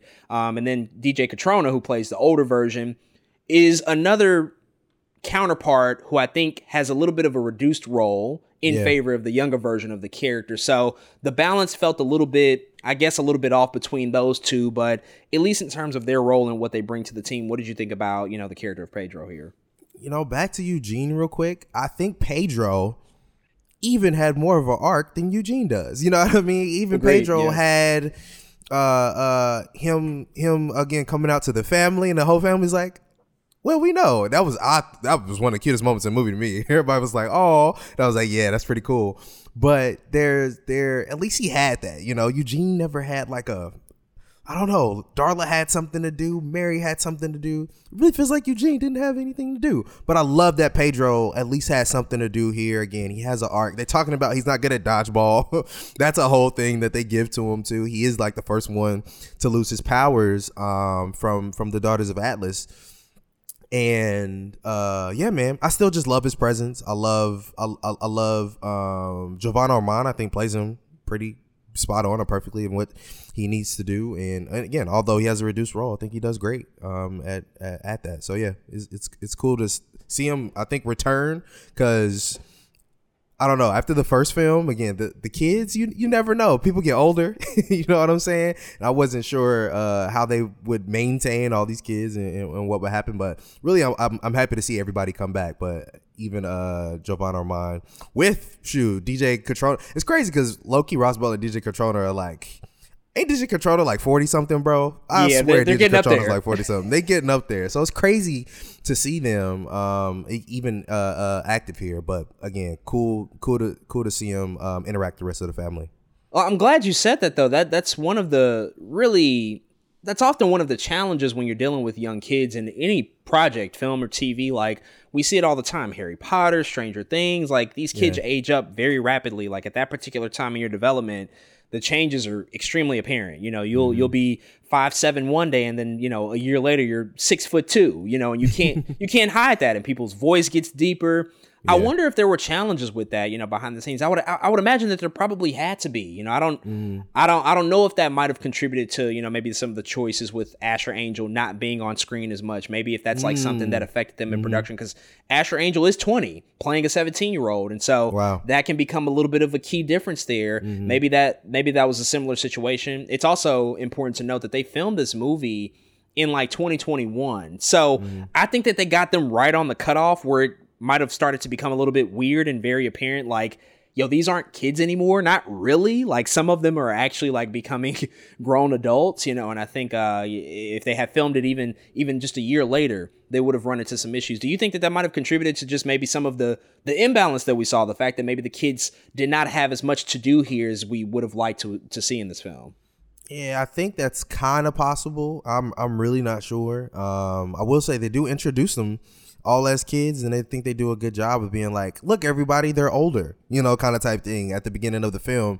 uh, where before they go out to do the bridge mission they, they do kind of do a wrap around the room right of what everybody kind of looks like where pedro's watching baseball everybody's kind of doing their own thing um, so I don't know. It's it's it's really hard to tell. We I'd have to we'd have to ask like an insider, like, hey, did this mean anything? Or yeah, did, did their ages have anything to do with the production of this film? I think maybe a little bit to an extent for sure. At least mainly, uh, at least Asher Angel, uh, in in in particular, perhaps you know where it's like, all right, man, your voice is is getting too deep, man. You're 20 now, like. I don't know beard, how much, bro. Like, what's going I on? I don't know how much longer people can believe if you're on screen for too long is uh, of of how old you are. So, man, uh, who knows? I I think that's definitely a good guess of at least uh one thing that could be part of that. I mean that that stuff can actively happen for kids while they are literally filming. Like it's that rapid where his voice can sound like one thing one day and then two days later That's crazy. it is not the same. It, it's very very possible, and I, I do wonder just about the the state of this character, which we will talk about more so later as we close out things. But let's just hypothetically say they do a Shazam three with the same characters, like. Mm-hmm. Asher Angel's not going to be a kid anymore. And that's the whole dichotomy of the character of Billy Batson. Like, Asher Angel, let's just say that they can get this movie done in four years, within the next four years.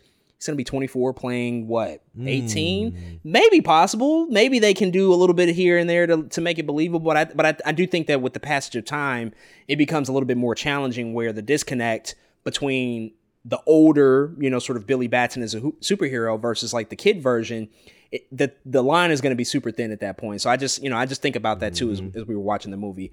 But let's keep moving on here. Let's talk about Djimon Hounsou coming back as the Wizard. Had a very very small presence in the first movie. Was really there to just bestow the powers of Shazam onto Billy Batson. So not a ton to do in the first movie. Certainly an increased role this time out. Had a lot more to do here, and I think that this is one of the cases where in service of one character, sometimes you know you have to maybe reduce some of the the roles and responsibilities of others. But I'm actually happy Djimon Hounsou had a lot to do here, just because like the guy is criminally underutilized in almost everything he does these days. Like, this is a two-time Academy Award nominee. Like, he's been in some Yeah. very notable stuff. He's worked with world-renowned directors. You know, he's worked alongside Steven Spielberg, and he's been in movies with Leonardo DiCaprio. He's extremely decorated, but I find that often his talents are just not utilized to their fullest potential. And he's talked about this recently in an interview. Talked about just the the pay scale and how he feels like in in all his years of acting, he still doesn't get paid fairly compared to his counterparts. And I, I I- I can absolutely see that. There's a lot of implications as it relates to that with his race and his ethnicity and all of that stuff. But him coming into here, it did feel like that they wanted to do more with the wizard character and give him more to do, give him more responsibility, and also have him interact more with not only the Greek mythological stuff, but also just the Shazam family, because that's really his direct connection to the human quote unquote world.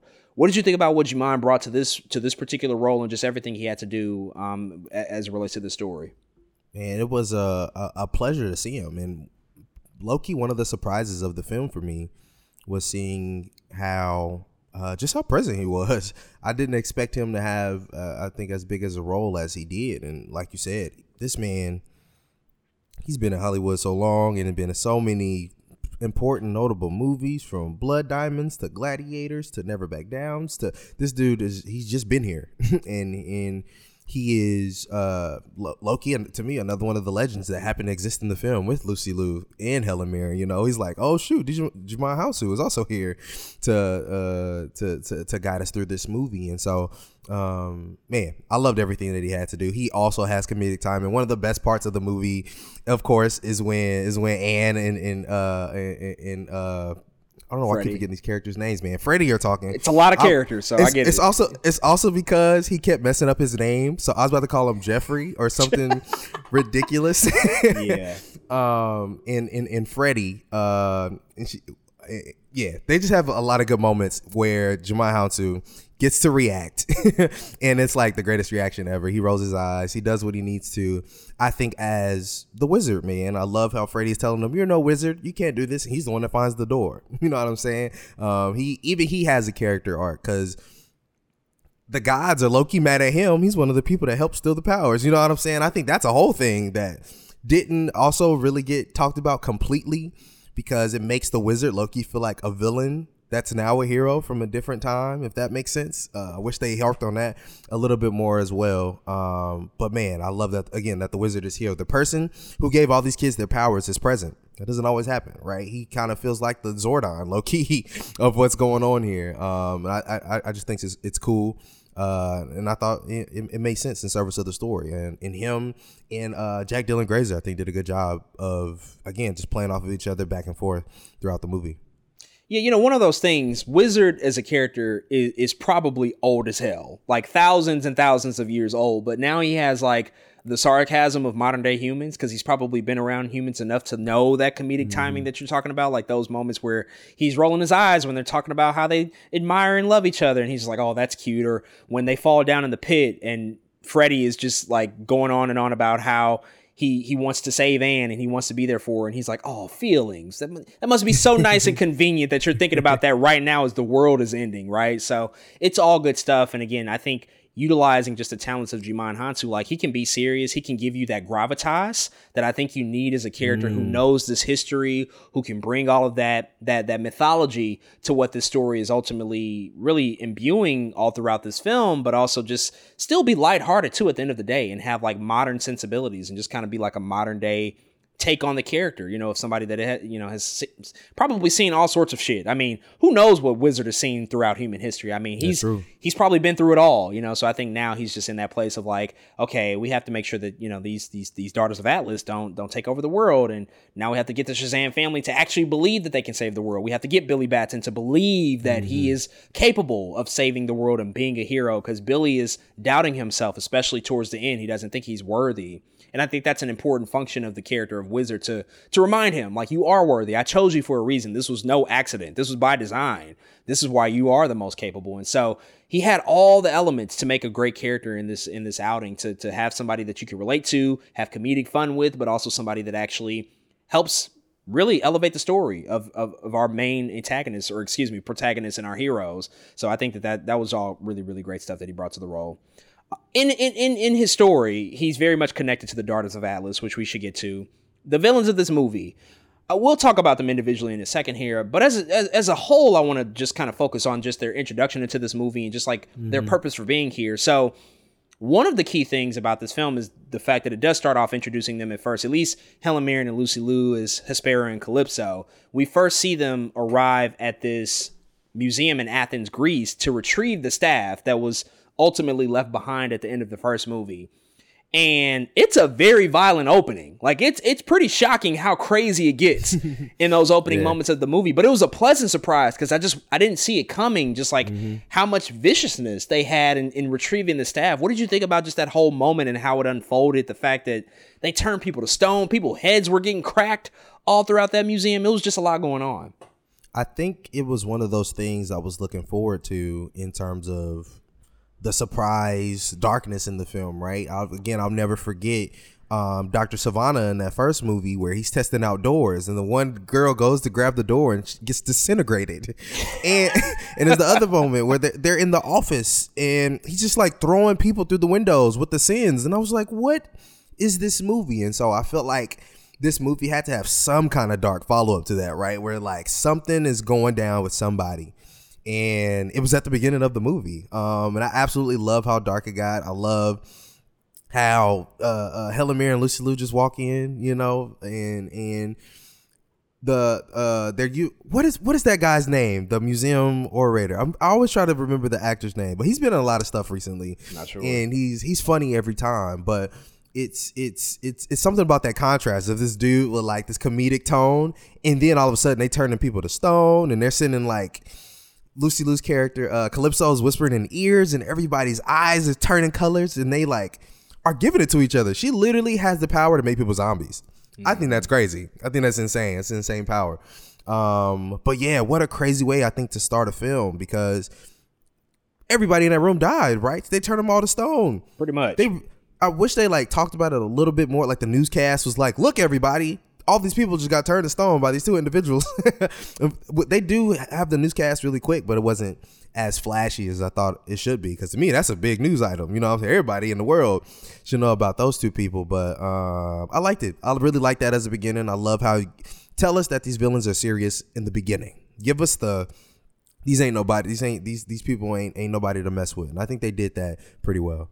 Yeah, it, it was super effective to present us with a, a an extremely formidable threat. Like these are thousands of years old goddesses who are on a warpath to to retrieve what they feel like was stolen from them. And so they instantly establish them as a credible threat, somebody that's the you know people that are going to be very vicious and violent. And also, I think what was effective, at least in the beginning moments of the movie, was establishing the power dynamics between the three sisters, right? Like just mm, understanding like, well, who's in charge here versus who's the hothead versus who's the more empathetic one. That was stuff that was, I think, very much teased out along the film as, as we progressed all throughout through it. We kind of lost it at the end of it, but I think that, that was like really effective stuff too. But yeah, that opening sequence was just, it was pretty shocking just to see it get that, that violent and crazy. Like Lucy Liu at one point, like some guy, some guy tried to grab the staff from her and she just tossed him and his I'm, i swear his neck snapped on like one of the stone statues. Like it was crazy how violent it was. And i'm like are, are we sure that this is pg-13 but good stuff and good good way to see like their powers develop too. But helen mirren here coming in as Hes- hespera she is like the one in charge at mm-hmm. least for most of the movie right? And so i think one of the things that kind of gets mixed up sometimes throughout the story between her and lucy liu's calypso is like what do they really want? Like what's the true mm-hmm. motivation here? Like we know that the staff was like something that they wanted to get. They got that back. They also had to confront the shazam family to understand like well who are these who are these challengers quote unquote with these powers? Like we have to make sure that we address this and and take care of this and nip this in the bud. But then also like the staff was a MacGuffin, and then they introduced like another MacGuffin with the with the apple that that they retrieved to like mm, restore their world and, and and and create new life and and restore their whole their whole existence essentially. And they were also, I think, simultaneously trying to avenge their father Atlas. It just felt mm-hmm. like it was kind of all over the place. You know, Helen Mirren, I think, tried to do her best to recenter the group and to just like make us connect with her because she does have that moment with Billy where she's explaining to him like how would you feel if somebody stole something from you what would you do mm. like that was a really effective moment to write Yeah. and to get us to understand like well what do they want but then you have Calypso played by Lucy Liu where it's like oh she's just crazy she just wants to fucking take over and she's willing to do it by any means necessary did you find yourself lost with just like all the mythological stuff and just their motivations and how they, you know, sort of introduce those elements to the story. Yeah, I'm not always in this camp, but I think this is this is this would have been a good movie to say, here's a flashback. you know what I'm saying? Here is That's fair. The wizard taking or you know what I mean, and he- all of his people taking powers or whatever they were doing away from the daughters of Atlas. Or, or uh, their dad, Atlas himself, right? Like, have Atlas in the flashback, have the wizards or whatever they were called back then in the flashback, and tell us what happened. Then we come back to present day and we can see why they care so much about this thing. Of course, Calypso's whole thing was our main thing is to avenge our dad, but like, why do we care about him? You know what I'm saying? Like, why is he so important in all of this? I really love that that moment between uh Helen Mirren and um or I guess Hespera and and and, and Billy Batson with the sit down with the Philly cheesesteak spot, right? Because it's like uh, it's one of the moments where we, like you said, we uh, we actually get dialogue from the antagonist of like, how would you feel if this happened to you? And she kind of and she kind of lays it out, and I was like, dang, that's one of my favorite parts in the movie, just because it was it made sense. That's what makes villains good to me. A lot of times, it's like, is this a villain that just made sense? Did they just say something that actually that I said, oh, I get that, or oh, I would feel this way, and and when they because when they say things of reason, it makes you go, well, shoot you have a little bit behind you, right? But that's like the only time where I really felt like that. The only time where I really felt like there was like meat behind I think what they were after. I I I I like their powers. I like that. I love their ambition. I love the way they went after people and all this and that. But I was looking for I think a little bit more out of their story. It feels like it's all over the place because it's just not focused. Like I said, like it is. I feel like again, a quick exposition dump, 10 minute flashback is enough for me. I think that would have fixed a lot about how we felt about them. Because and then they could have talked about even the small exposition they do, of course, within their own dialogue. They could have talked about a little bit about something else, a little bit about their family dynamic. Why?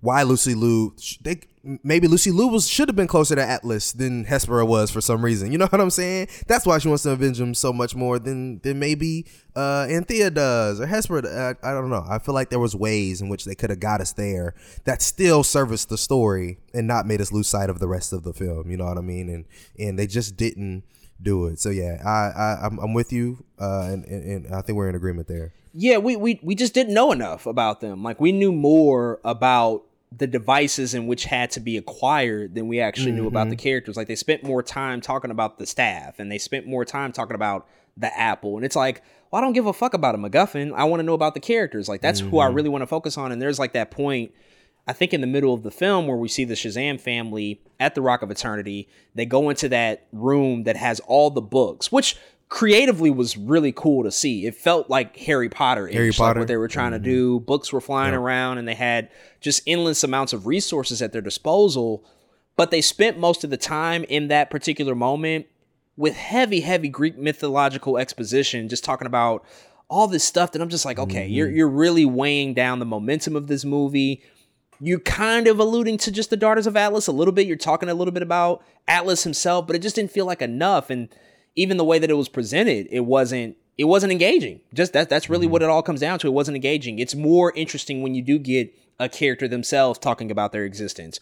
Or you can get Rachel Zegler earlier in the film when she's talking with uh, Freddie at the at the school lunchroom, she's alluding to her older older sisters being overprotective. We don't necessarily, or we're not supposed to, I guess, know that she's related to the Daughters of Atlas, even though it's very obvious. But she's talking about how one of them are, are super overprotective and they don't think that they can handle themselves and all that stuff. Like those are really, I feel like those are organic ways to allow us to get to know them better.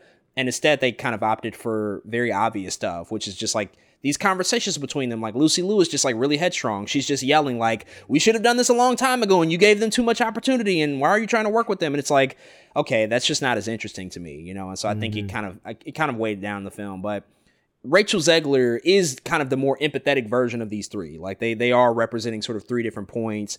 We've already alluded to her and her relationship with with Freddie Freeman and how that was established early on. Her powers are also interesting. I don't know if I can really I don't know what to make of them. It's like it's like universe reality altering stuff. It kind of reminded me of Doctor Strange a little bit, like what she's able Mm-hmm. Yeah. to do and change up the makeup of skyscrapers and buildings and do all this really weird stuff. It looks cool. I do got to give it that it looks cool, and I think in alignment with Hesper and Calypso, the costumes also looks really really great.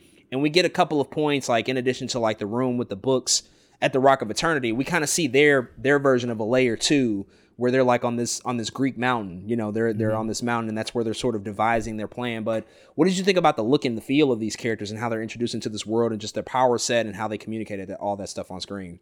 Shout out to the actual set piece, I think, of the the God world. I wish the world was slightly more fleshed out, right? But the way it looked, I thought was pretty decent. At least those statues on the outside, when I was like, dang, that looks pretty good.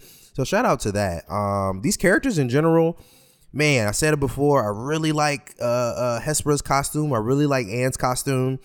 Lucy Liu to me, I don't know. Something was just all the way off to me. I didn't like her costume that much. I didn't like her performance that much. Her character didn't really have a reason except she was trying to avenge her dad. I don't know. Something about that whole character was just not sitting completely well with me. Um, but everything else to me, I really, I really liked the way they looked. I think, and I really liked that you knew they were powerful. Like Helen Mirren wasn't no punk. You know what I'm saying? Hesper wasn't uh, Hesper wasn't no punk when it came to those fights. So I love that feel as well, knowing even when she was sitting there staring at Billy, I was like, man, this woman is scary. And I love how Billy calls that out too. He's like, you know, you were really are, you know, one intimidating or whatever he said, uh, uh, woman or whatever. Um, and they try to talk that out. But I love something about their presence does feel godly. I will, I will give them that. Something about it does feel cool. Uh, Anthea's powers are really cool. The reality manipulation thing, I really like that. It's something of also something about it where you don't see that often, at least in a character that does feel like they're in the in between. You know what I mean? Maybe you get that out of a hero. Maybe you get that out of a pure villain, but you never get that out of somebody in the in the in between. You don't see that power a lot. Um, and, and, and I thought that was dope. Uh, the way I wish we seen it like one more time. Unfortunately, her powers got taken too. I was like, dang. Uh, uh, but yeah, I, I I thought it was cool, man. The way they felt. Also liked they felt like a mix between the Sanderson sisters and Charmed at the same time. It's some weird Yeah. like medium there where uh, uh, they feel like Charmed because they do feel like the Trinity. They do, and something about um, the Sanderson sisters where they feel you could tell they're they're always yelling at each other for something, and it could be the smallest thing, but you can always tell they're yelling at each other. So. Um, yeah, I, I didn't I didn't mind their dynamic. Man, I just wish Lucy just brought a little bit harder. That's really it. To be honest, I just wish she was like between that and the the motivations I think of them as a group. Uh, man, that was that was like the missing piece to me. That was like the thing I was like, dang, I would like them a little bit better if this third piece was a little bit better. But something about her, man, I just I was not on board with. Yeah, I- I- they they I, I just feel like the the writing for her was really really bad, which which translated to really bad delivery. I mean, she had just like Mm-hmm. standard generic villain lines like you think you can match me you mortal? Like shit regular basic stuff. Like there's no there's no depth to that. It almost felt like she was acting across somebody that was not Zach Levi or not like an actual actor. Like she might have just been there by herself at several points in time. So they they really I think that they really dropped the ball with her character. It just probably was a combination of bad writing and not great execution on her part. Conversely, though, I think Helen Mirren, like, she had really good stuff. We've already alluded to a couple of moments. I think Mm-hmm. the moment when they're in, you know, sort of their lair, the God world, that that part where she's reading the note from the Shazam family is great. She reads Yeah. it just such in a deadpan way. She's like, "Dear daughters of Atlas, good one, Steve. Should we proofread?" Like that's really really funny stuff. She's just reading Yeah. it verbatim, very very dry Accurate. Very accurate. I'm just like that Mm-hmm. stuff is great. Very very charming moments. And again, we talked about Rachel Zegler. She is, I think, closely related to just like a normal human as as any of them because she is the youngest, even though she's. Yeah. She's six thousand years old. Like, how the fuck old is Helen Mirren's character supposed to be? Like, good, Ooh boy. good grief! like that. That is just a wide, wide spread across their their difference in ages. But uh, Mm-hmm. yeah, you know, they they started off pretty hot, and then ultimately, I think just became very regular, plain, ordinary villains. The the the, the most I interesting agree. stuff that they tried to do was just like switch their roles and their dynamic by the end. Like Lucy Liu becomes like crazed and and overpowered and maniacal almost, and Helen Mirren is the one who's kind of aiding in the Shazam family to take her down because she realizes like, oh yeah, she's fucking crazy. We got to get rid of her, but she dies too. So just some stuff that got dropped along the way, which is unfortunate. But again, one of those cases of just a movie with probably too many characters if we're really thinking about it in, And a dragon. in that respect. Oh, and plenty of dragons. Which let's talk about that. We should talk about the final act because it gets it gets crazy. So the final act of this movie takes place in the city of Philadelphia. Lucy Liu's character Calypso, she's now in full control. She has this dragon called the World Eater. I think Ladon the World Eater is the name. So your standard generic comic book name for any all-consuming villain or monster. But she takes this apple, she plants it in the middle of the Philadelphia Phillies baseball stadium. Really tough beat for them. They're going to have a terrible season. Um, and she she creates this tree that has all these branches that just take over the entire architecture and makeup of the city. But it also like hatches eggs of many many different Greek mythological cr- creatures that just come and wreak mm. havoc upon the city. Like there's a dragon, there's a minotaur, there's a cyclops, there's harpies. We see unicorns eventually. It's just a lot going on. I think that that stuff, in terms of you know having cannon fodder in a comic book movie, that's probably as interesting as you could get. Like give us characters Yeah. that we already kind of associate with Greek mythology that we're familiar with, mm-hmm. but they don't they they don't really have a a- a purpose or a function besides being cannon fodder.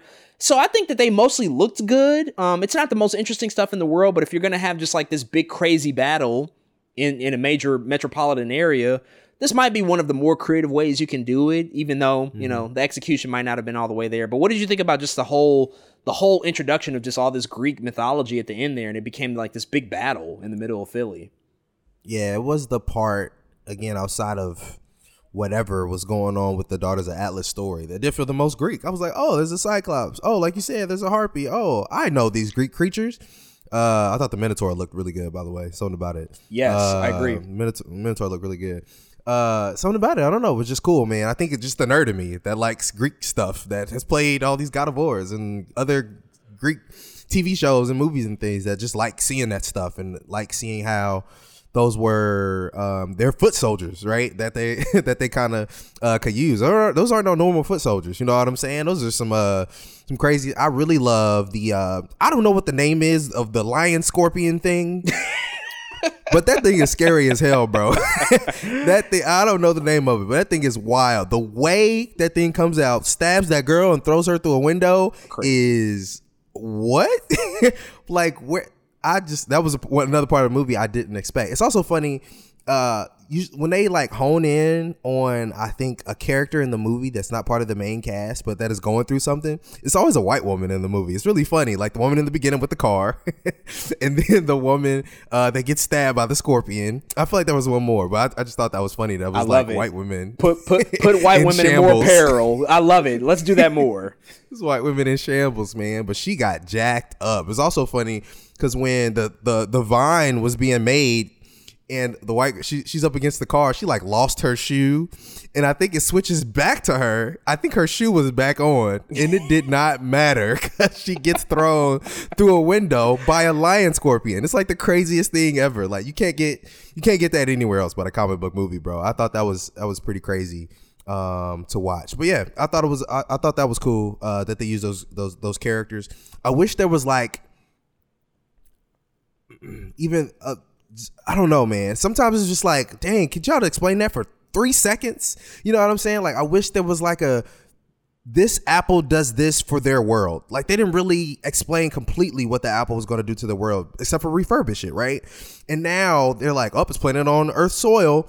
Now it's corrupted. So you tell like if the apple was planted on their earth do that do do we still get these creatures? You know what i'm saying? Or is it just like because it's on earth we get those creatures. I think that was something that was lost in translation because they just didn't really talk about it. Um it's like did they happen to be here? Because they're on i don't know. I, it, it, was weird. I wish they they talked more about that. But again really love seeing the creatures. Um the unicorns not greek mythology by the way. Definitely Uh, not. That that was a, an invention for this movie. They were like, "Oh, we just got to do something very different and weird here." He said, "Let's throw in some unicorns, man." I actually actually love the inclusion because that lo- that first unicorn was low key hella scary, um, and it gave Darla something else to champion. You know what I mean? I thought that was cool that they gave her something else to do um, in in service of the film. So I actually really like the unicorns in this movie, but it was cool seeing everybody. They gave her product placement to champion. That's what they did in this movie. They said you're going to be the Talk Skittles about ad, an ad. in this movie. I mean, Several it was- times. it was yes, yes. It was Like I- four it- times. Admittedly, it was a funny moment. Like I can't lie when she said "taste the rainbow." That was great, funny. great line usage. I mean, David F. Sandberg. He says he says that they wrote that in. There was no Skittles tie-in when they wrote that stuff in. It was just like, why not use a real product? But it's also like, okay, we understand that this is a major motion picture that's gonna have sponsorships. So sure, sure, David, sure, that's what happened here. But um, yeah, they, they made sure to have a lot of Skittles here because she said "taste the rainbow" twice.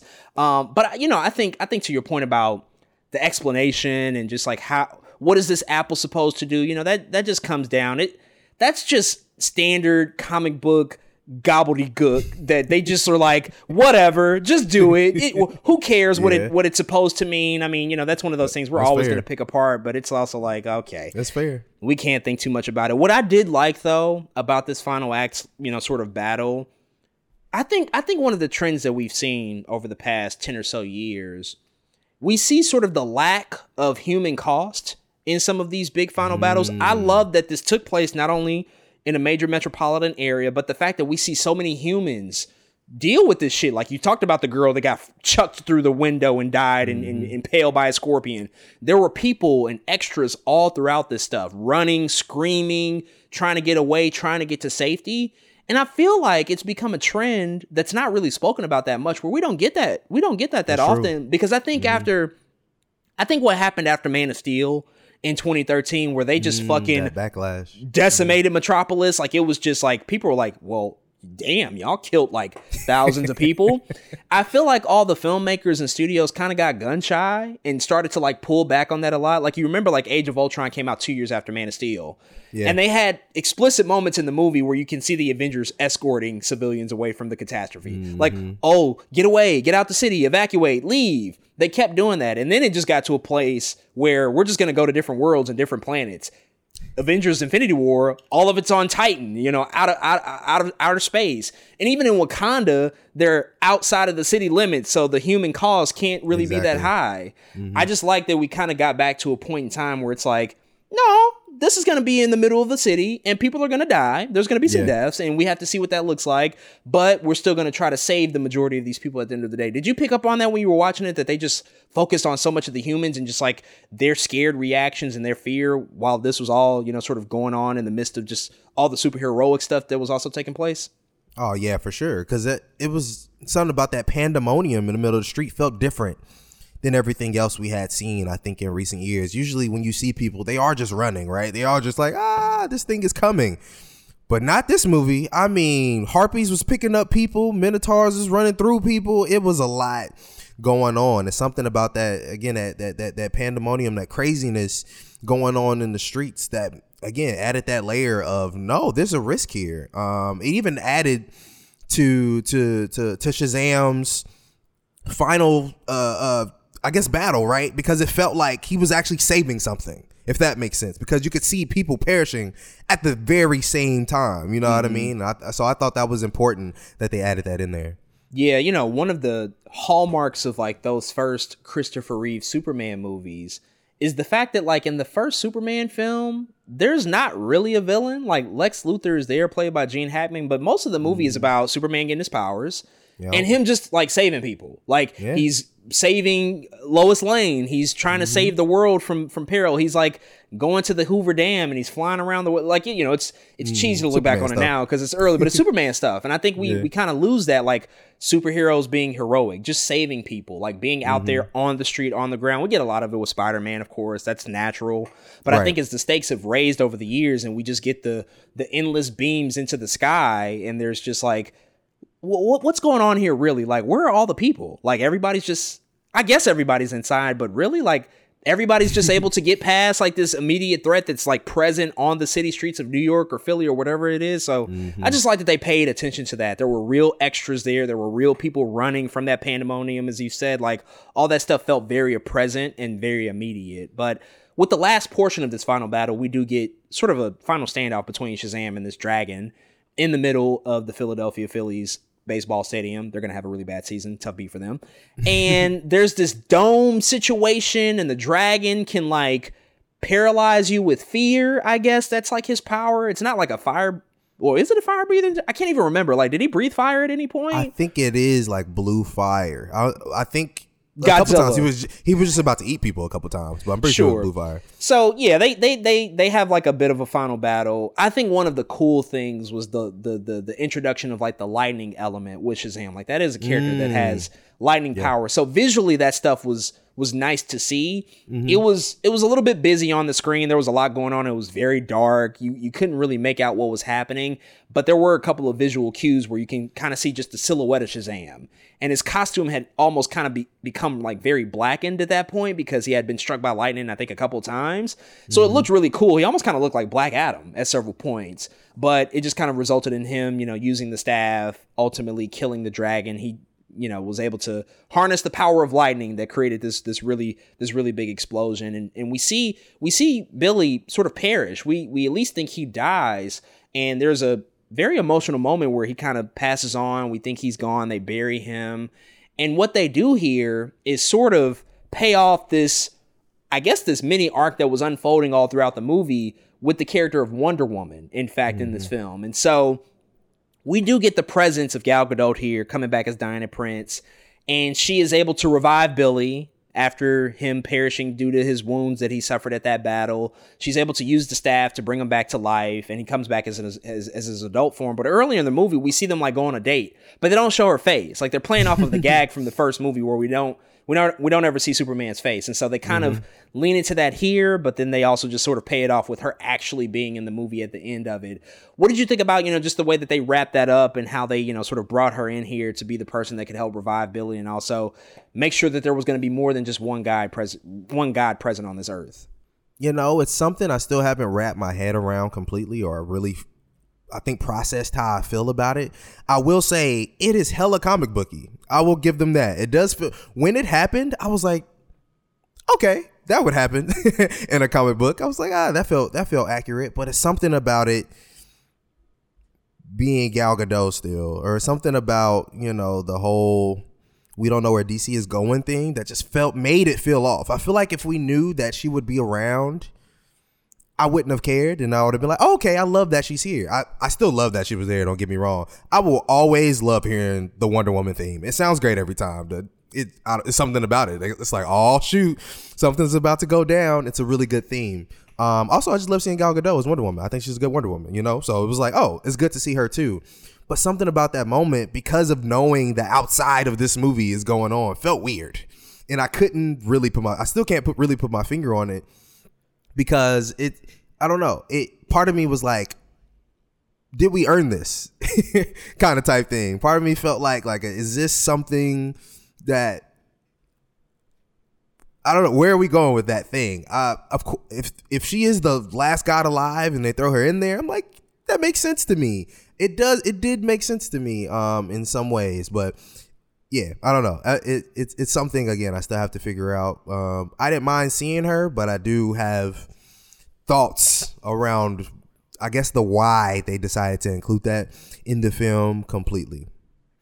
I, so I will say this from a story perspective, like within the confines of the movie, this is a clear, cl- clear cut Deus Ex Machina situation where it's like the most convenient plot device that you could have. It is very comic booky, but it's also like, wow, that just kind of came out of nowhere, and all of a sudden we're going to use her and mm-hmm. conveniently bring Billy back to life. Now, I think that they tried to do a little bit more with what they alluded to earlier in the movie, where you see Billy on a date with her, even though you don't see her face. By the way, super funny delivery from Djimon Hounsou. His head on her body. That was a weird visual, but also super funny when they did that. That was that was comedy. That was That pure was comedy. that was very funny. But for her to come back out of nowhere to just revive him on this rock, uh, this this How'd this there? Greek this Greek rock. How did she know they were there? How did she get How'd she there? Why wasn't she present for the final battle? She can show up for this, but not to like help with the actual fight itself in Philly. She was in Philly because she went on a date with Billy. So it's like, where were you? Where What were was you doing? that was a dream mean- though, right?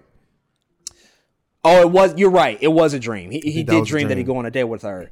But then, I don't, I don't even now. Now that you even said that, it's like, well, now that that makes even less sense because like she really had no reason to be there. It would be different if they actually went on the date and they did know each other. Yeah, because if they knew each true. other and she showed up because they had previously been on a date, I'd be like, oh, that makes sense.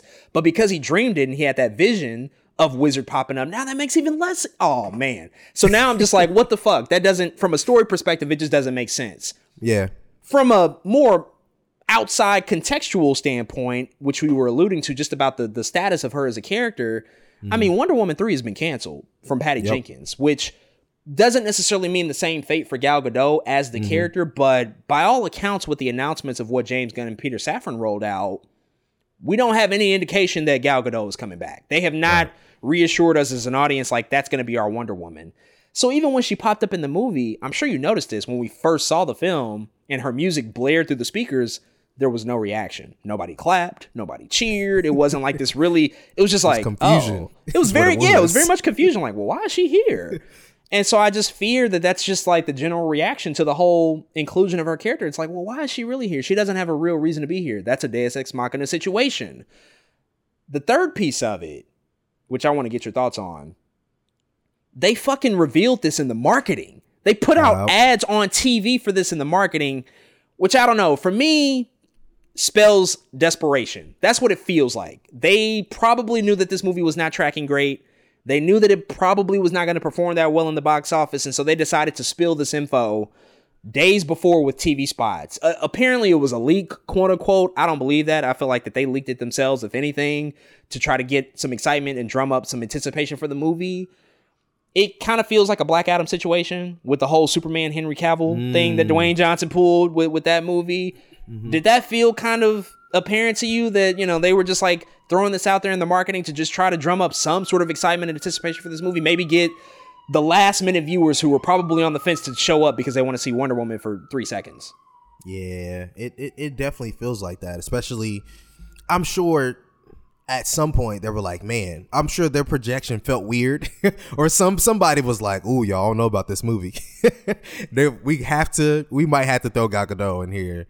As Wonder Woman, real quick to get to tell people that she's in this film. Um, and I, I even think that's interesting when when you hear the news that at some point they were going to try a, a Superman cameo in this movie and a Batman cameo in this movie, And you're a like- JSA cameo from and some a other JSA people. cameo. Yeah, and you're like, well, okay, you know, I don't know. It, it definitely feels like okay, we got to give them something, you know, kind of type thing. After you hear kind of all the other cameos that could have been present, so yeah, it definitely feels like that, man. And it, I think the difference between this and and the Black Adam ending is when when Henry Cavill comes out as Superman, there's still an indication that that's possible.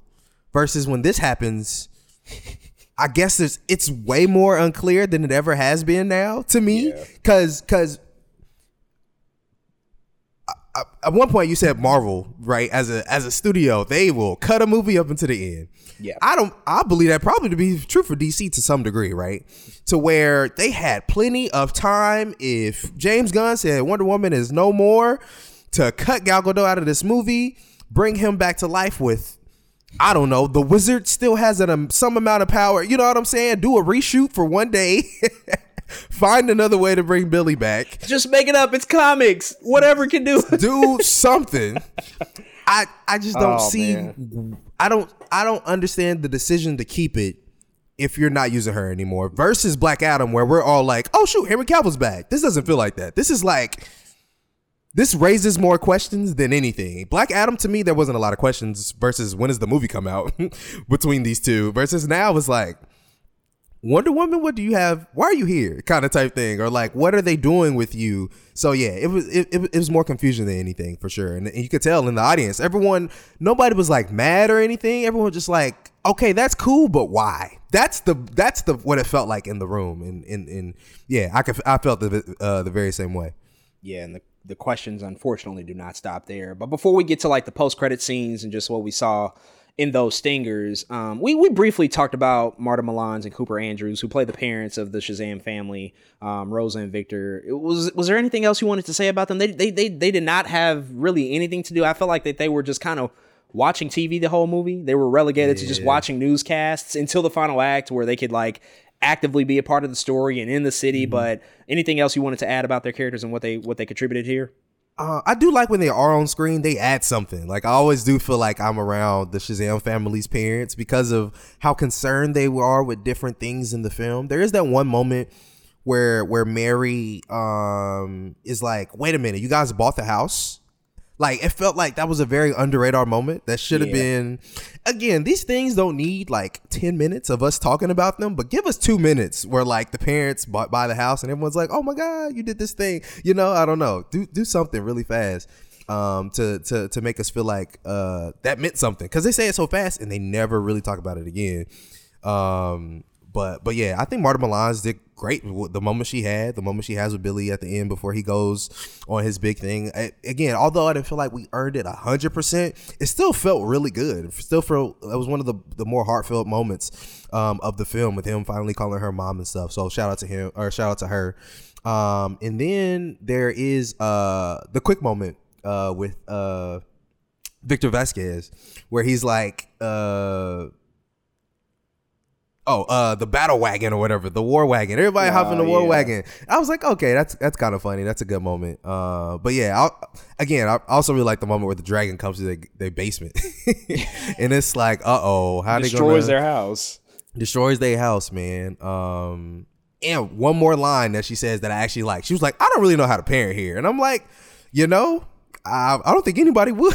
Because her fair. kids are just like superheroes, and they're not even the ones in the van aren't even super no more, and they just walked out the van to go get some unicorns. You know what I'm saying? Like, do you tell them not to go? Do you? I don't know. I don't know. But uh, I I really like every time they're on screen because they provide at least something to the movie. You know, some kind of form of okay, this is the the matriarch and patriarch of the family. This is the mom and the dad. They have something there, so I appreciate them for that certainly when they when they get an opportunity to play they always execute and step up and deliver. Um, you, you want more for their characters because they are so important i think to the family dynamic and just, just the makeup they're very loving very protective of course but they also realize that they are way out of their depth. They don't know what the hell is going on and they don't know what they're going to do. Like even when when Darla tells them or it might have been Mary, I can't remember who told them specifically, but when they're leaving the band to go to the unicorns and they're like, "Yeah, make sure all these people get to safety." And they're both like, "What? Like we're we're we we can't save anybody. It's just two of us. We don't have powers." You know, it's small stuff like that that, you know, they can mm-hmm. help, you know, sort of communicate those feelings, but, you know, nice to see them nonetheless. I, I did want more for them let's talk about, you know, sort of as we wrap up here, the two stingers that we got. We got a mid credit scene and a post credit scene.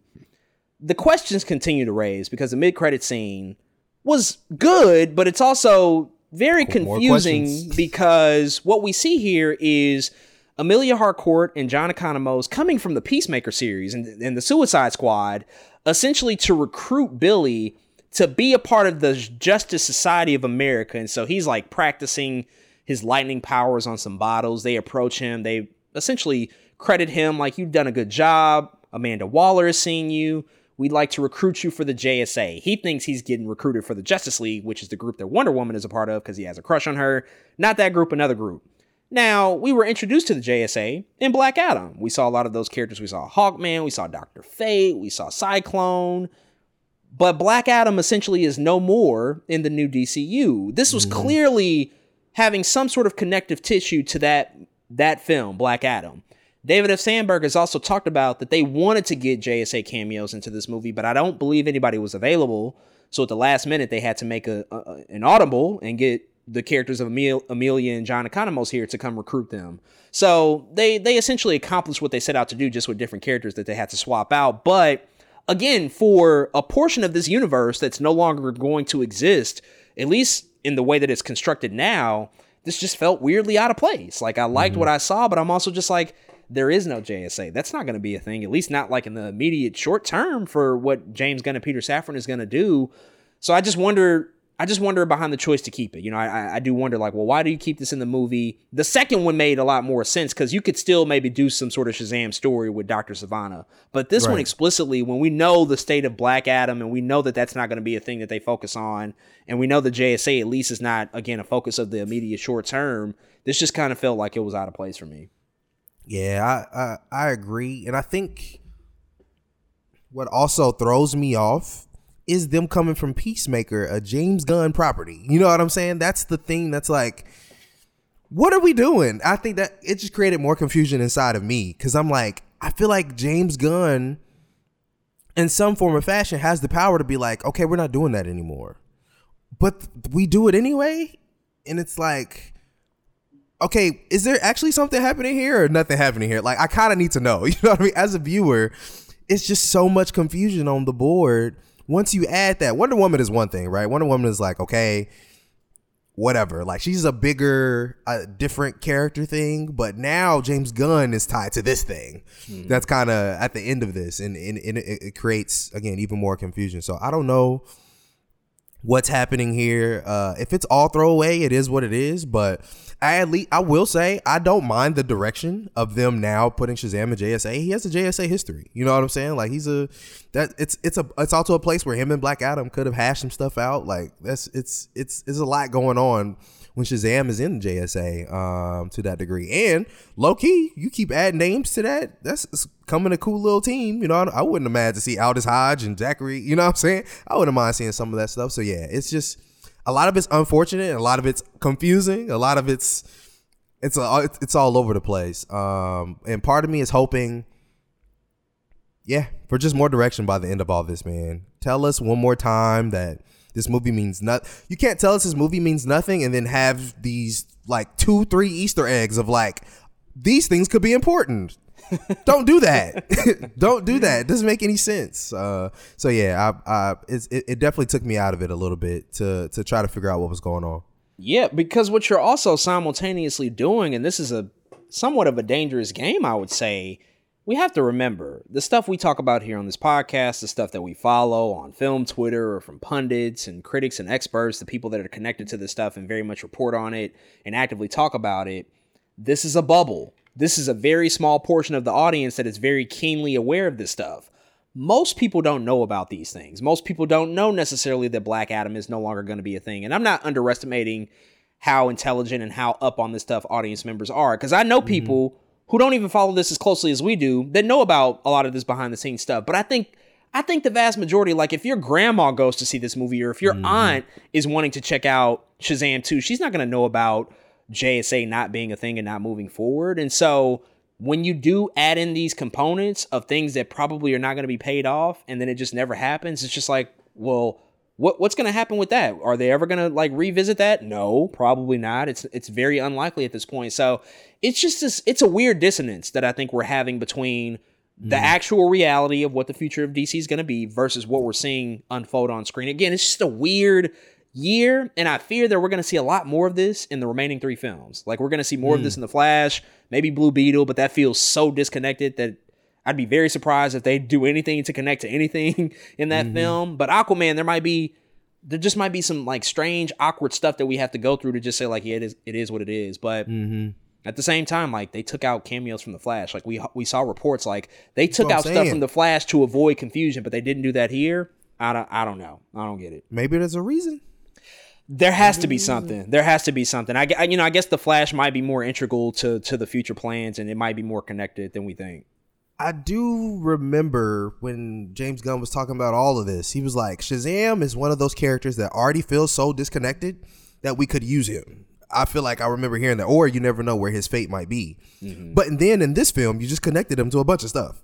So I think that's like another, you know what I'm saying? Like he just told us he could use Shazam potentially. Yeah. And now it's like, can we? I don't know. I guess you could always delete post credit scenes. You could always delete Wonder Woman. So maybe they could still use them in the future, but we'll have to see. Well, I'll toss another wrinkle into this. Amanda Waller. They're not recasting Viola Davis. They are making clear and explicit connection to that character. And we know that one of the projects coming from James Gunn is a Waller TV show. And they just made a direct reference to her into this movie. So it's like, well, wait, what what are we really I, I don't know. It's just so many questions where it's like again, us people who actively talk about this stuff frequently, we're thinking about this. I know most people are not thinking about this, but it does just create it just creates this weird this weird relationship that we have to these movies. And so anytime I go back and rewatch Shazam Fury of the Gods and I see this post credit scene, I'm just like, okay, I still don't even know where we're going with this. But uh the the other the other one that we got was Dr. Sivana in the in the in in, in the post credit scene, once again played by Mark Strong he once again encounters Mr. Mind, who we saw in the first post credit scene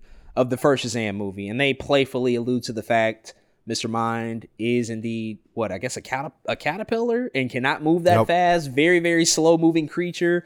So the plans that they're trying to enact, they're taking some time. So it was fun. It was a it was a funny tidbit to to call back mm-hmm. to. David F. Sandberg did talk about that they were initially planning to include Mr. Mind in this movie. He was going to be the one responsible for somehow getting the goddesses into this world. I think that that was the the initial Mm. idea, but it just became too much story, too many characters, Yeah. too much to try to juggle. So they just relegated it to like a reference here that like, yes, we remember we brought up this character in the post credit scene for the first movie. Here where here here's where things are with you know both Sivana and Mr. Mind. What'd you think about you know seeing this one unfold? Yeah, I, I I thought it was a pretty cool tidbit, man. I think Mr. Mind is such a funny character to introduce to people, man. It's an alien caterpillar. Um, and it's like, dang, how do how do we get people to buy into this this alien caterpillar? I think does David F. Sandberg actually play Mr. Mind? I think he might He actually voices him. voice Mr. He does. Mind. I think that's so crazy. Uh, and that's so funny. But I, you don't see a lot of post credit scenes that I think relate to each other directly, and I love that they did that. I thought that was really cool. He's like, I've been here two years, dude. What are you talking about? Um, so yeah, I thought that's a, I think that's a good way. Uh, yeah, another funny tidbit to leave the movie on, and a movie that has X amount of comedy. You know, what I mean, a decent amount of comedy. It was like, okay, that was a funny post credit scene. I could take that one and run with it. Yeah, and for Mark Strong to play it so seriously was also equally as funny. He's like, "What are you doing? I've been here for two years and we haven't done anything. Like, when are we planning to get on with this shit?" So it was also like like, a really good slither. performance from him. he just he slithers. He's like, "Wait, there's one more thing gotta take care of," and it's like it's gonna be another two years before he comes back, bro. Don't Another hold your two breath. years, man. um, so yeah, it, it was funny to see. I mean, we, we don't know where it leads to, if anything, but it, it was funny to see. Um, so final two questions for you. First, we'll we'll talk about the DCEU and where does this rank. I mean, this is technically a part of the DCEU. We're 12 films in technically. It might be a little meaningless to do this now, a meaningless exercise because the DCU will will you know sort of rest in Man. peace after this year. But uh, I think for the sake of continuity, for the sake of you know how we have these conversations, where would this fall? You know, sort of in the landscape of films that we've seen up until this point for you. Uh, currently, right now, I have it in the middle. It's like at a weird eighth spot behind uh BB. I got BvS Dawn of Justice at my seventh spot and Birds of Prey at my ninth spot. If that makes sense. So it's kind of kind of exists right here in the middle, man. Again, very very fine movie. I don't hate it. I'll probably will watch it a couple more times to be honest. It's that it's pretty watchable. You know what I mean? It's not like a movie I'm like, ugh, I can't believe I'm watching this thing. So I think it's pretty watchable. I'll probably watch a couple more times, but uh nowhere near the top, nowhere near the first Shazam, which I have I think it's top five for me for sure. But also nowhere near the bottom. It's no Suicide Squad. 2016. It's no Justice League Oh, no. 2017. It's no Wonder Woman 84. it's none of those movies, man. So yeah, it just exists in a weird middle spot. Um, but yeah, I actually like the spot it's at. I think it's I think it's fine. I think it's fine. It's also in my spot as well. So it's in between, similarly, Batman v Superman Dawn of Justice, but right below it, I have Black Adam. And so it is in my eighth Hmm. spot. I like Man of Steel better. I like BVS better. Of course, Wonder Yep. Woman, Shazam, Suicide Squad, I like all better movies. But it, it's kind of, you know, in that middle at this point. You know, that's, that's, that's really, you know, sp- sort of speaking to the, you know, I think just the overall reception and the quality of the film. It's, it's sort of middle of the road at this point. Mhm. Last question before we get out of here. What's your prediction on the character Shazam moving ahead, especially as it relates to Zach Levi and his role or lack thereof, I guess, in the future of the DCU? I know we've circled this conversation. It is hard to tell. We don't have really a substantial idea from Mhm. leadership on, on on what that'll look like. But if you had to just predict what you think they'll do with the character and with Zach Levi, what would that be?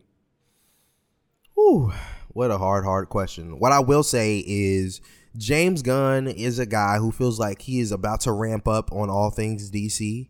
It does feel like he's about to, of course, take care of the loved ones, right? The big three Batman, Superman, Wonder Woman. It feels like he is going to do something at some point with those three characters. Definitely the first two. Wonder Woman, we don't know what he's doing Wonder Woman at all. um, but we know he's going to take care of the first two um, in some form or fashion. I think somewhere down the line, Shazam does fit into that. If it's Zachary Levi, I don't know. It, um, but in terms of, of of what he's doing now, man, it's just so hard to tell. Again, I will add that he did say Shazam was one of those characters that already feel so disconnected that you might be able to bring him back and do something with it. My, to be honest, the biggest thing that deters me away from that is Asher Angel's age. A big part of Shazam is Billy Batson, man. When he when he even when he's with JSA, very quick small comic story. Him and Stargirl have like a whole romance, and people look at him weird because around the JSA he can only be Shazam. So people look at him weird because Stargirl's younger, not knowing that Billy Batson is also younger. That's like a whole thing. Uh, and so I, I because Asher uh Angel's getting older, I don't know if they can play with a lot of those different things with that character. So part of me feels like if he does bring him back, they'll have to recast Shazam. Maybe not Zachary Taylor. Or Zachary Taylor, Zachary Levi, but maybe they might have to cash uh, Asher Angel. So that's how I feel about it right now. That they might bring back Zachary Levi as Shazam, but maybe not so much Asher Angel. That's where my headspace is currently, but we'll have to see. So a couple things. One, literally before we started recording, I know David F. Sandberg tweeted out a bunch of things and talked about how he is leaving the superhero genre. He's not going to direct any more superhero movies, at least for the time being. He wants to get back to horror. Totally get it. He's done two of these back to back. Takes a lot out of you. So if they were to just hypothetically make a third Shazam movie, he would not be directing it if they go that route, which I don't think they will. I ultimately predict that Shazam will eventually come back into the DC universe in terms of live action. It will not be played by Zachary Levi or Asher Angel. Asher Mhm. Angel's just going to be too old, and I think they're going to recast Zachary Levi. Um, no, no particular reasons. I just think that they'll want to start fresh Time. with that character, Yeah. and and just you know sort of go in a different direction. I, I I- I think that that's what ultimately happens here. We'll have two Shazam movies at least for the time being to revisit if we choose to. We have like a duology here, which is nice. You know, most most movies don't get sequels. You know, so it's decent that they got a chance to to do two of these. But I just don't see I don't see anything coming out of this, especially considering. I mean, we just got to be honest. The poor performance of this movie, it's just not doing that great from a mm-hmm. critical reception standpoint, but also from a financial standpoint, it's not doing that great. So it's also like business wise, do we want to put more into what we know now as this character? Although quality wise, it might have been really beloved by a certain demographic, it's just not extrapolating that much value for us, at least for the short term. So they might just have to go back to the lab, revisit the character, figure out how they want to integrate him into the future. That does not necessarily preclude them, though, from doing something with the multiverse, which we know has become a thing.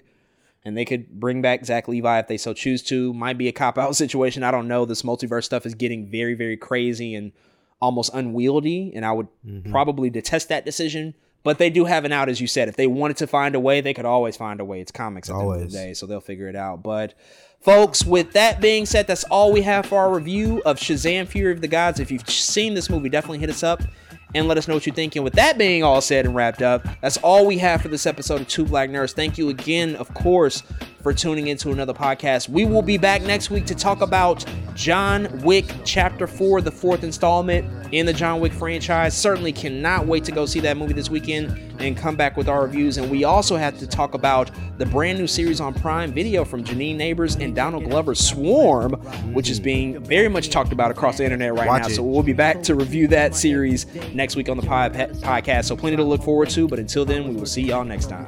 Yes, sir. We are Audi 5000. Please check out our Two Black Panthers Forever collection at twoblacknerds.com. Happy Women's History Month. And remember, always bet on black. Appreciate y'all. Love y'all. Thank you for listening to another episode of Two Black Nerds where we're too black, too nerdy. And we out, y'all. Peace. on the New York street. This is how I represent over this here beat. Talking about you. Yo, I took you out, but sex was on my mind for the whole damn route. My mind was in a frenzy in a horny state, but I couldn't drop dimes cause you couldn't relate. Relax yourself and I'll. You couldn't relate. Relax yourself and I'll. You couldn't relate.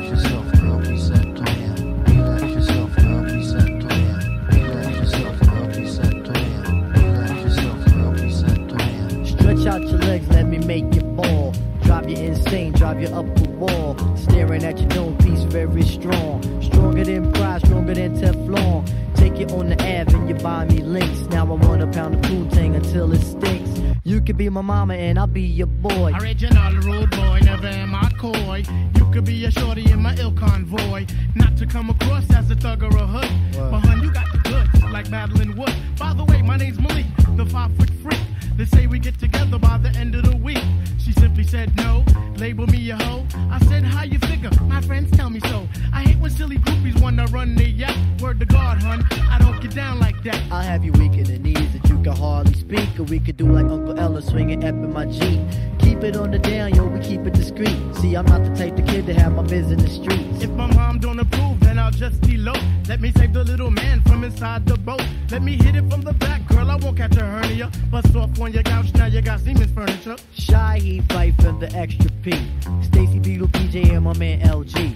They know the abstract is really so on ice. The character is of man, never ever a mice. Shorty, let me tell you about my only vice. It has to do with lots of loving, and it ain't nothing nice. Let yourself girl. be set. It ain't nothing nice. Let yourself now be set. It ain't nothing nice. Let yourself girl. be set. Let yourself now be set. Let yourself girl. be set. Let yourself now be set. Let yourself girl. be set. Let yourself now be set. Let yourself girl. be set. Let yourself now be set. Let yourself now be set. Let